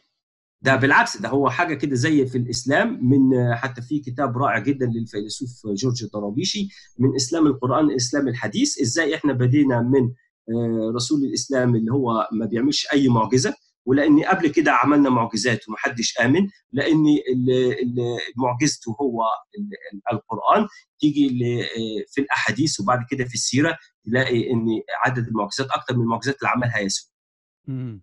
هناك هناك- ف- ل- لو حدثت هذه المعجزات ليه زي ما انت قلت ما أمنوش بيه كل قريش. وليه كانوا بيطلبوا منه معجزة ما دام بيعمل المعجزات دي كلها. نفس الشيء داخل الأناجيل. كان كل شوية يطلبوا منه ادينا آية ادينا آية ادينا آية. البعض بيقول ادينا آية إنك أنت المسيح. لا ما هو كان بيقول ان أنا المسيح. في نص لما بيجوا يوحنا تلميذ يوحنا المعدوم بيسألوه آه، آه، أنت آه، المسيح؟ آه. ولا ننتظر غيرك؟ راح جاب شوية آه، عاهات وراح شفاهم. وقال لهم اذهبوا وقولوا ليوحنا. يعني أنا المسيح يعني كان بيعترف ان هو المسيح. برغم إن في نصوص بتقول ما تقولوش لحد. على أي حال هو كان بيقول ان هو المسيح كان بيصنع المعجزات ها؟ فما كانش بيخبي عنهم شيء. ولكن آه، كانوا دايما يطلبوا منه آية. فيعطيهم آيات بقى في آه، نينوى في بطن الحوت وآيات كده عجيبة جدا كان نعم. نعم. يعني مثل وطبعا لو المعجزات دي حدث حدثت بالفعل بالعقل كده لا يمكن لليهود المتدينين إن هم يروحوا قدام بيلاطس ويقول إيه؟ دمه علينا وعلى أولادنا. يجلبوا اللعنه عليهم من شخص شافوه بيقيم الموتى. لو أنتم صدقتوا إن ده تاريخ يبقى براحتكم نعم صحيح. هو بعض علماء قديما بعض علماء ال- الكتاب المقدس أنا هناك واحد نسيت اسمه واحد كان حاول أن يفسر هذه المعجزات بطريقة مثلا أنه آه، بطريقة منطقية. ارنست رينان واحد منهم.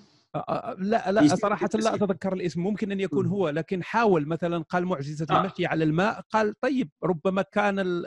كانت السفينة في مكان ليس بالعميق وكان يسوع يتمشى هو يتمشى على الرمل لكن بعد المسافة ومع الماء ظهر للتلاميذ وكأنه يتمشى على الماء هو عايز يقول إن التلاميذ ما كتبوش إن اللي شافوه حقيقي ولكن صحيح. تفسير علمي نفس القصة لما هو وزع المسيح الخبز والمعجزة دي فهو بيدي مثل إن هو اظهر يعني هو طلع اللي عنده ولما سمعوه هم فبقى بدل ما كل واحد منتظر إن هو يأكل طلع اللي عنده واتخذوا المثل في الكرم. ففي النهاية إن إحنا بنظن إن إحنا فقراء ولكن لما بنطلع اللي عندنا وبندي في الآخر الجميع بيأكل وبيشرب. صحيح صحيح أو أو. ممكن تكون بكل بساطة تطورت بعد ذلك لأنه عندما تقدس إنسان تبدأ في اختراع المعجزات وقصة المرأة الزانية ليست عنا بعيد هي قصة جديدة أضيفت لاحقا في قرون متأخرة لكن. ربما هي أشهر قصة عن المسيح هي ربما آه. أشهر قصة وقصة غير صحيحة يعني أضيفت ولا يوجد لا يوجد نص ولا واحد من آباء الكنيسة قبل القرن العاشر ذكرها كان على علم بيها. معنى ذلك إن هنا هو عشان ده من المقدمة اللي إحنا اتكلمنا لحد القرن العاشر وحتى بعد ما الكنيسة قالت إن هي دي النصوص اللي إحنا نعترف بيها الأناجيل لحد القرن العاشر كنا بنضيف قصص كاملة. مش آية هنا ولفظ هنا هو وحرف من هنا هو.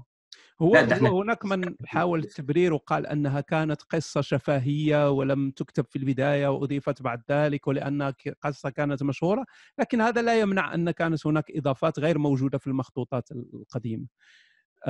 طيب أه، نتابع الأسئلة أنا آسف نتشعب دائما ويقول أه، هو اعتراض أه، أخ يقول لماذا أخي هشام تستضيف شخص مسيحي؟ أه، لماذا لا تستضيف أه، شخص مسيحي يشارك معكم في هذه الحلقة؟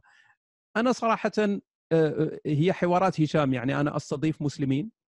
وأكلمهم في مواضيع إسلامية وبكل يعني بكل أدب واحترام ويعني هو حوار. لا يمكن أن تقول لي لماذا لا تأتي الآن بكافر يناظر هذه؟ ليست مناظرات أو ندوة لكن هذا لا يمنع أنه إذا كان هناك شخص مسيحي آه، يحب هذه المواضيع ويسمع الحوار ويظن أن في هناك مغالطات أو هناك تدليس أو هناك رغم أن هذا طبعا ليس هو القصد لكن إن كان يظن ذلك ويريد حوار آه، على المباشر مع الأخ أرنس. لا أظن أن أرنس يمانع أن يكون هناك آه، ليس أنا- يكون حوار يعني حوار آه. بين- شخصين. آه. مناظرة بالمعنى الإيجابي يعني تبادل الرأي. صحيح صحيح. بمنتهى الاحترام. أنا دعيت آه، وأكرر دعوتي لأن أنا أعرف أنك أنت تعرف الأخ رشيد وأنا أعرف أن هو صوتي وصل له إن أنا طلبت إن أنا آه، أناقشه في موضوع الفداء أو أي قضية هو آه، يحب يعرضها. فأنا أكرر دعوته مرة ثانية اللهم إذا آه، تراءى له إني لست أهلا لأن هو كان بيشترط إن لا أحد يناظره إلا من كان آه، على علم بقضايا موضوع المناظرة. مهم. يعني إذا هو شاف إن أنا لست على علم كافي فده من حقه لأن أنا أفعل نفس الشيء ولا أناظر أي أحد.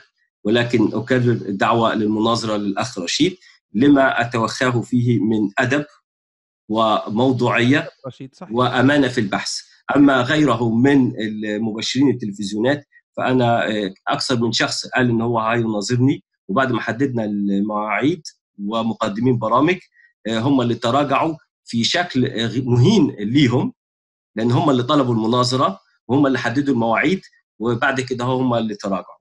فأنا مش هذكر اسمائهم لأني من باب ال- الاحترام لشخصهم وإن كانت فعلتهم غير جدية وغير محترمة. أوكي وأنا وأنا كذلك يعني أتمنى لو الأخ رشيد إذا حب أن يشارك في حوار أو أنا لا لا أحب كلمة مناظرة لأن دائما تذكرنا بالتراشق الأحذية والصياح لا لا لا فإذا. حب أن ما أنا أنا أحب كلمة. مناظرة عشان إحنا عايزين نعيد لثقافتنا الشرقية ثقافة المناظرات القائمة على إيه؟ إن إحنا من البداية أنا لا أريد أن أقنعه أو هو يقنعني، اللهم إذا كان عندنا من النبل ان إحنا نعترف بالأخطاء وأنا أتوخى في رشيد ذلك ولكن هي تبادل الرأي آه، بحيث إن هو ممكن أنا أتناول موضوع بزاوية معينة واغفل عن بعض الجوانب هو يلفت نظر المشاهد عشان يبقى عنده وجهتين النظر فيقرر لنفسه المناظرة بالمعنى الجدلي بتاع هيجل يعني نعم نعم أت- أتفق أتفق يعني. آه. أتفق تماما. أوكي سؤال للأخت نادية تقول كيف تفسر وجود عدد كبير من المخطوطات في حين أن المسلمين يقرون بتحريف الإنجيل ربما تتكلم عن المخطوطات أن هناك مخطوطات كثيرة للكتاب المقدس وهذا ربما يطعن في صحة الإنجيل أنا عندي رأي في هذه المسألة لكن أحب أن أسمع رأيك أول. ماشي أنا ربما هقول نفس اللي أنت هتقوله إن آه، هذا لأن إحنا اعتدنا اعتاد المسيحيين إن هم يردوا على المسلمين. لكن ما اعتادوش إن هم يردوا على دارسين ال- المسيحية والمخطوطات المسيحية. آه، فبالنسبة للمسلمين فعلا في القرن السادس كان عندنا كل الأناجيل اللي موجودة إلى اليوم ها؟ آه، باختلاف وتنوعات عندنا النسخة السينائية الفاتيكانية ال- آه، هذه المشهورة يعني الكودكس كامل المشهورة. آه, آه. آه، طبعا يعني المهم فنقدر نقارن بين آه، اللي كان موجود في القرن السابع من نصوص والنص اللي معانا اليوم نقدر نقول إن الخطوط العريضة بتاعته هو واحد. فما ينفعش واحد يجي في القرن السابع ويقول لا في مسيحية إن المسيحيين غيروها. طب فين المخطوطات دي؟ بينما لما إحنا نتكلم عن هذا العدد فده العدد في الليمون. رجاء اللي بيكرر فيه عندنا 180425 مخطوطة. باللهم واشرب ميتهم. نعم نعم. ليه؟ لأن أنت عندك أول حاجة قصصات. أقدامهم ترجع لإيه؟ وهذه المخطوطات الكثيرة جدا اللي هي مجموعة من القصصات. شيء طبيعي لأن أصبح الدين فالناس بتتعبد بيه فالناس بتنسخ. الشيء الثاني ده بيورينا إمتى الأخطاء ظهرت. فيعني ده دليل عليك مش ليك. لو أنتوا فعلا دارسين هنعرف إمتى بدأت تدخل قصة زي إحنا اتكلمنا عن المرأة الزانية إن قبل القرن العاشر ما فيش يعني المخطوطات دليل على وجود تزوير. عظيم هو سر التقوى. الله ظهر في الجسد. تزوير. عظيم هو سر التقوى الذي ظهر في الجسد. نعرف إمتى زوروها. هؤلاء الذين لم يدنسوا ثوبهم بالنساء. إمتى دخلت في سفر الرؤيا عارفين إمتى دخلت؟ عارفين والذين يشهدون في السماء هم ثلاثة. الأب والابن والروح القدس هي ليست الأب وال- نعم نعم. في آه، رسالة بطرس دي مضافة. فإحنا كل الأشياء اللي بتدعم العقائد الضعيفة اللي ابتدعتها الكنيسة ومش موجودة في النسخ الأصلية الأقدم إحنا عارفين إمتى تتزورت اتزورت.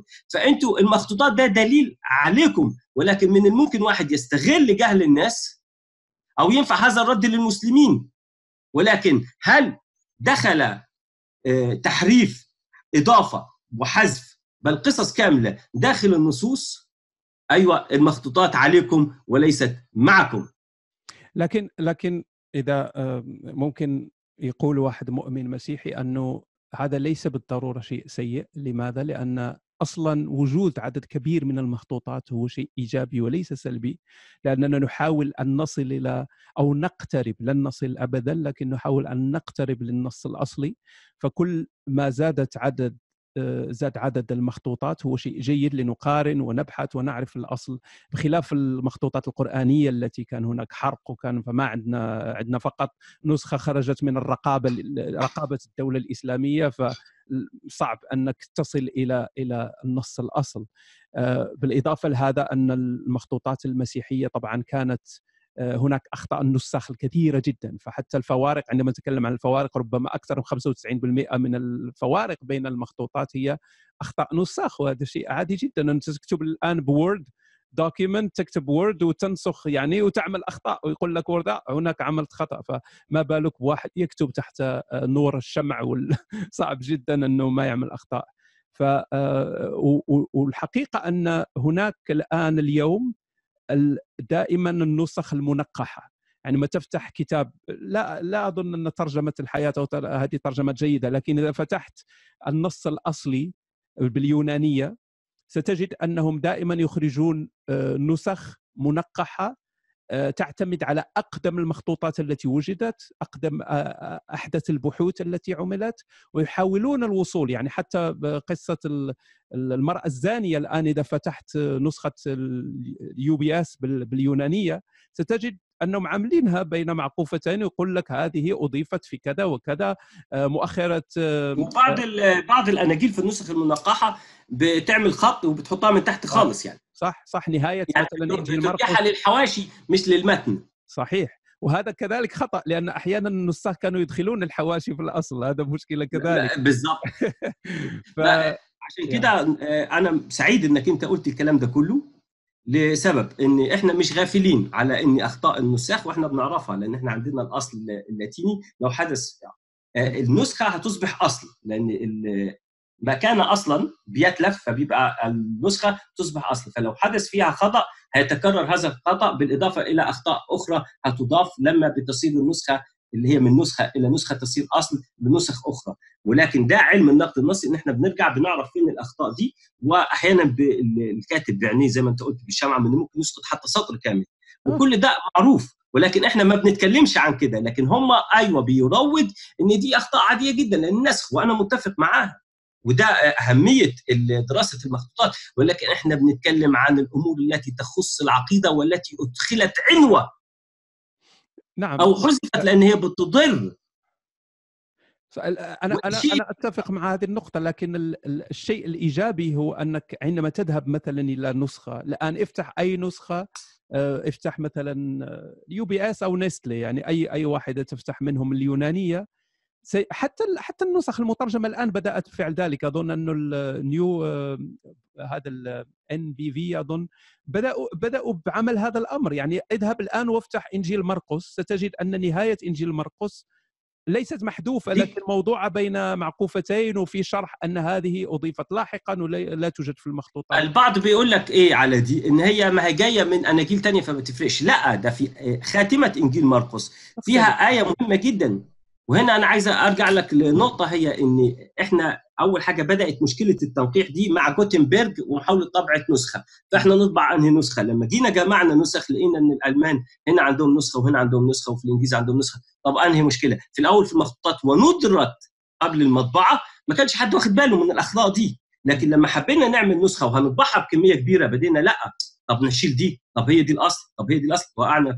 وبعد كده هو مع اكتشافات المخطوطات إلى آخره. لكن أنا عايزك تقول من القرن يعني المسيحيين اللي عاشوا لاكثر من 1500 سنة قبل ما تظهر المطبعه وقبل ما يظهر عندنا علم اللسانيات ومعرفة ال كانوا عايشين على أوهام يعتقدون تماما إنها جزء أصيل من الكتاب المقدس زي اخره انجيل آه، مرقس زي الإصحاح الأخير من إنجيل يوحنا زي كل الآيات المضافة زي القصص اللي إحنا اتكلمنا عنها. المشكلة إن في إنجيل مرقس عشان مش عايز اسيب النقطة دي وأكمل معاك الفكرة هي إن بتقول إيه وبهذا يعرف الجميع إن هم يعني لما آه، تذهبوا إلى البشارة آه، يعملوا إيه؟ إن هم ان شربوا سم مميت لا يموت لا آه نعم نعم هذه مصيبة. إن هم يبقى معاهم حيات يمشوا بحيات والحيات لو لسعتهم ما يموتوش. وكمان يعني هل دلوقتي أنت منتظر من بشارة بيقول وهذه الآيات تتبع التلاميذ. تتبعهم إلى النهاية. هل دلوقتي في إحنا بنشوف إحنا حد بيبشر ماسك تعابين؟ ودي بدعة. يعني ما تقوليش إن كل ما موجود في آخر إنجيل مرقس موجود في النصوص الثانية فمش هتفرق. لا في حاجات ابتداعية بدع وغريبة الشكل ها؟ فالمهم عايز أقول لك إن هو إن عاش أشخاص وماتوا مقتنعين بإن الروح القدس حافظ لهذا النص وهذا النص هو موحى به من الله ولكن إحنا دلوقتي اللي بقينا نتكلم لا ده في حاجات الناس عاشوا 1500 سنة مفكرين إن هي من الروح القدس وطلعت هي مدسوسة. ففين كان الروح القدس؟ ده سؤال مهم. فين الروح القدس؟ ولي- ليس ليس الناس عاشوا وماتوا ناس ما زالوا الآن يقولون نفس الكلام لأنه وال- إحنا نحن الآن هذا الكلام الذي نقوله ربما أغلب المسيحيين لا يعرفونه. البروتستانت المحافظين رافضين كل الكلام ده؟ صحيح. فهو بالنسبة له ما هو موجود في الترجمة. وما زال. ما هو موجود في الترجمة الآن عنده في كتابه في البيت هو ال هو ال هو كلمة الرب. يعني هو لأن بالنسبة له إن الروح القدس لا يسمح بدخول شيء آه، مزيف. نعم نعم. أنا حتى آه، أتذكر آه، لقاء طريف مع أخت مسيحية وكنا نتكلم عن أخطاء النصوص المقدسة ولماذا الإيمان وهذه الأمور فقالت لا لا لا الكتاب المقدس يختلف تماما. قلت لها لماذا؟ قالت انظر نهاية إن رؤ- سفر الرؤيا أنه من زاد حرفا على هذه. قلت لها اولا هذا السفر ليس له أي علاقة بالكتاب. هذا الكاتب عندما كان يكتب لم يكن عنده كتاب مقدس وعنده فراغ في الأخير. أنا سأكتب. يعني هو يتكلم عن الكتاب الذي هو كتب. يعني هذه هذه بداية. هو يتكلم عن الكتاب الذي كتب. والوقت الذي كتب فيه لم يكن هناك كتاب مقدس أصلا. لم يكن شيء. هذه مسائل تطورت.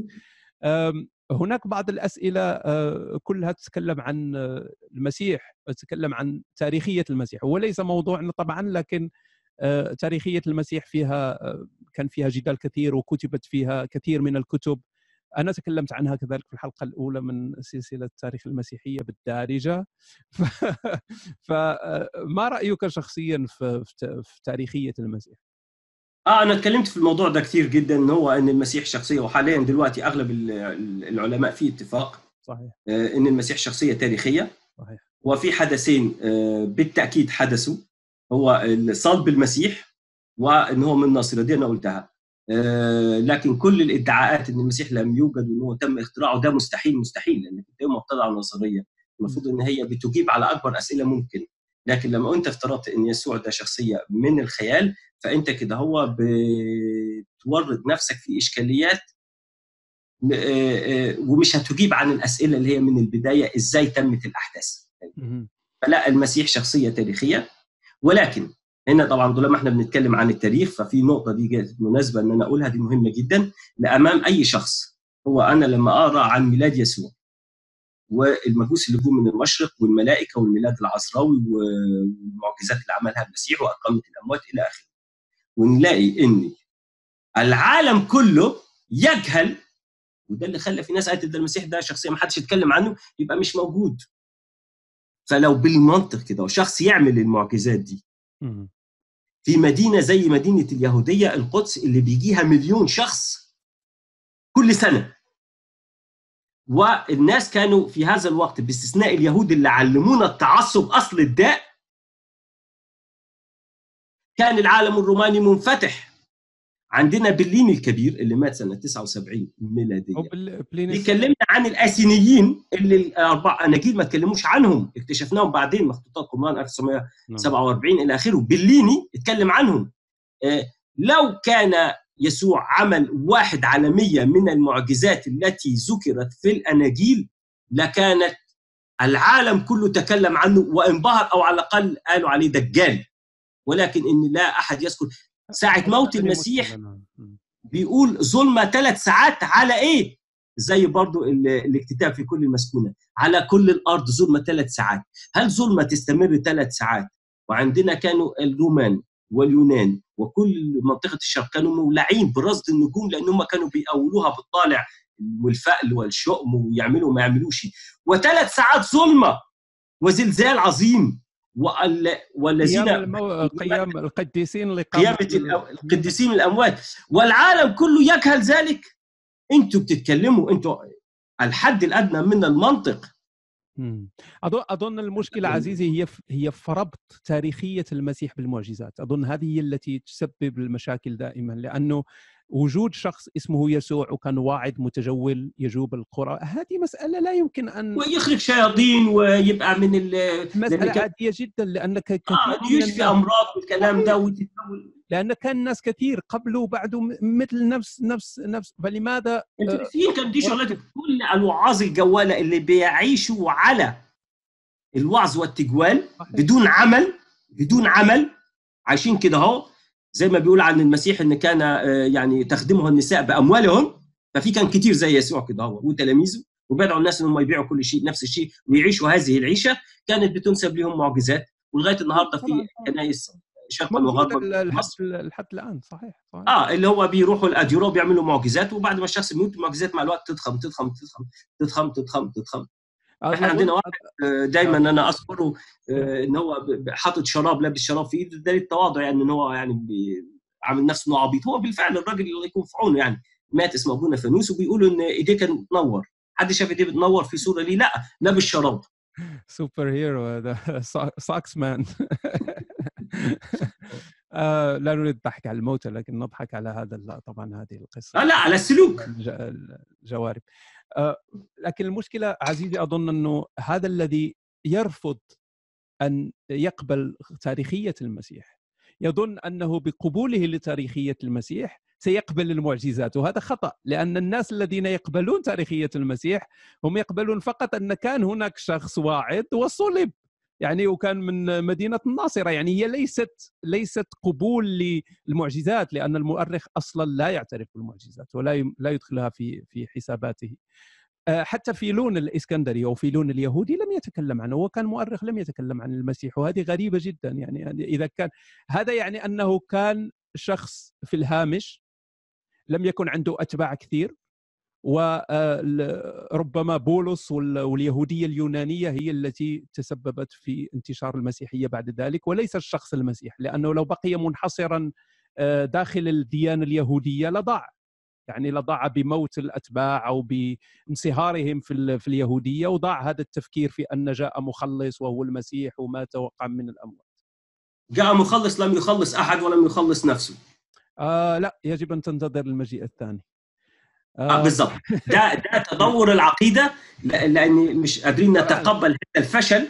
طبعا. فلازم هو هو بولس بنفسه بول آه، بولس كان ينتظر المجيء المجيء الثاني في آه. حياته. يقول نحن يتكلم عن الأموات لأن بدأ الناس يموتون. بدأ الإخوة يموتون فهذا مشكلة. يعني الناس تنتظر المسيح وبدأت تموت. اذا أين الخلاص؟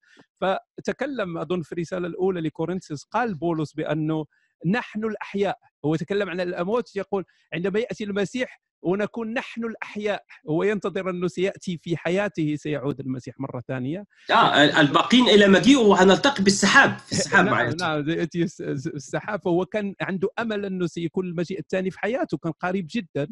فبعد مرور الوقت وموت الكثير من الناس تغير والمسيح نفسه قال لا يمضي هذا الجيل حتى يكون الكل. لما أرسل التلاميذ قال لهم لا تكملوا مدن إسرائيل حتى يأتي ابن الإنسان.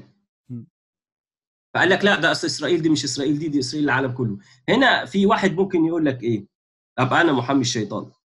يقول لك لا ما أنت آه، خلي بالك هو طب وكم واحد قال إن هو هيبقى الله أو إن هو قام من الأموات؟ على فكرة ده طبعا اللي مش دارس تاريخ ممكن آه، تخيل عليه الحجة دي. إحنا ما ننساش ان نيرون نفسه. الناس كانت بتعتبره مش ميت. وحتى أباطرة مثلا زي دوميتيان كان آه، في ثلاثة في عصره ادعوا إن هم نيرون وإن النيرون ما ماتش وإن هو هيعود وهيعود شباب بعمر 30 سنة. نعم. والناس كانت مرعوبة من عودة نيرون. هذه. اعتقادات كانت شائعة أصلا يعني أن يمت. الحاكم بأمر الله عندنا لغاية دلوقتي بيقول لك إن هو ما ماتش. طب هات وريني القبر. وحتى اليوم ف- هناك من يقول ان آه. هتلر هتلر ما زال على قيد الحياة وإلفيس بالضبط. بريسلي ما زال على بالضبط. ومايكل جاكسون قيد- بالظبط آه، كل هذه هذه اعتقادات يعني إن هذه مش حالة أصل في ناس بتصور إن دي حالة استثنائية حصلت مع المسيح مم.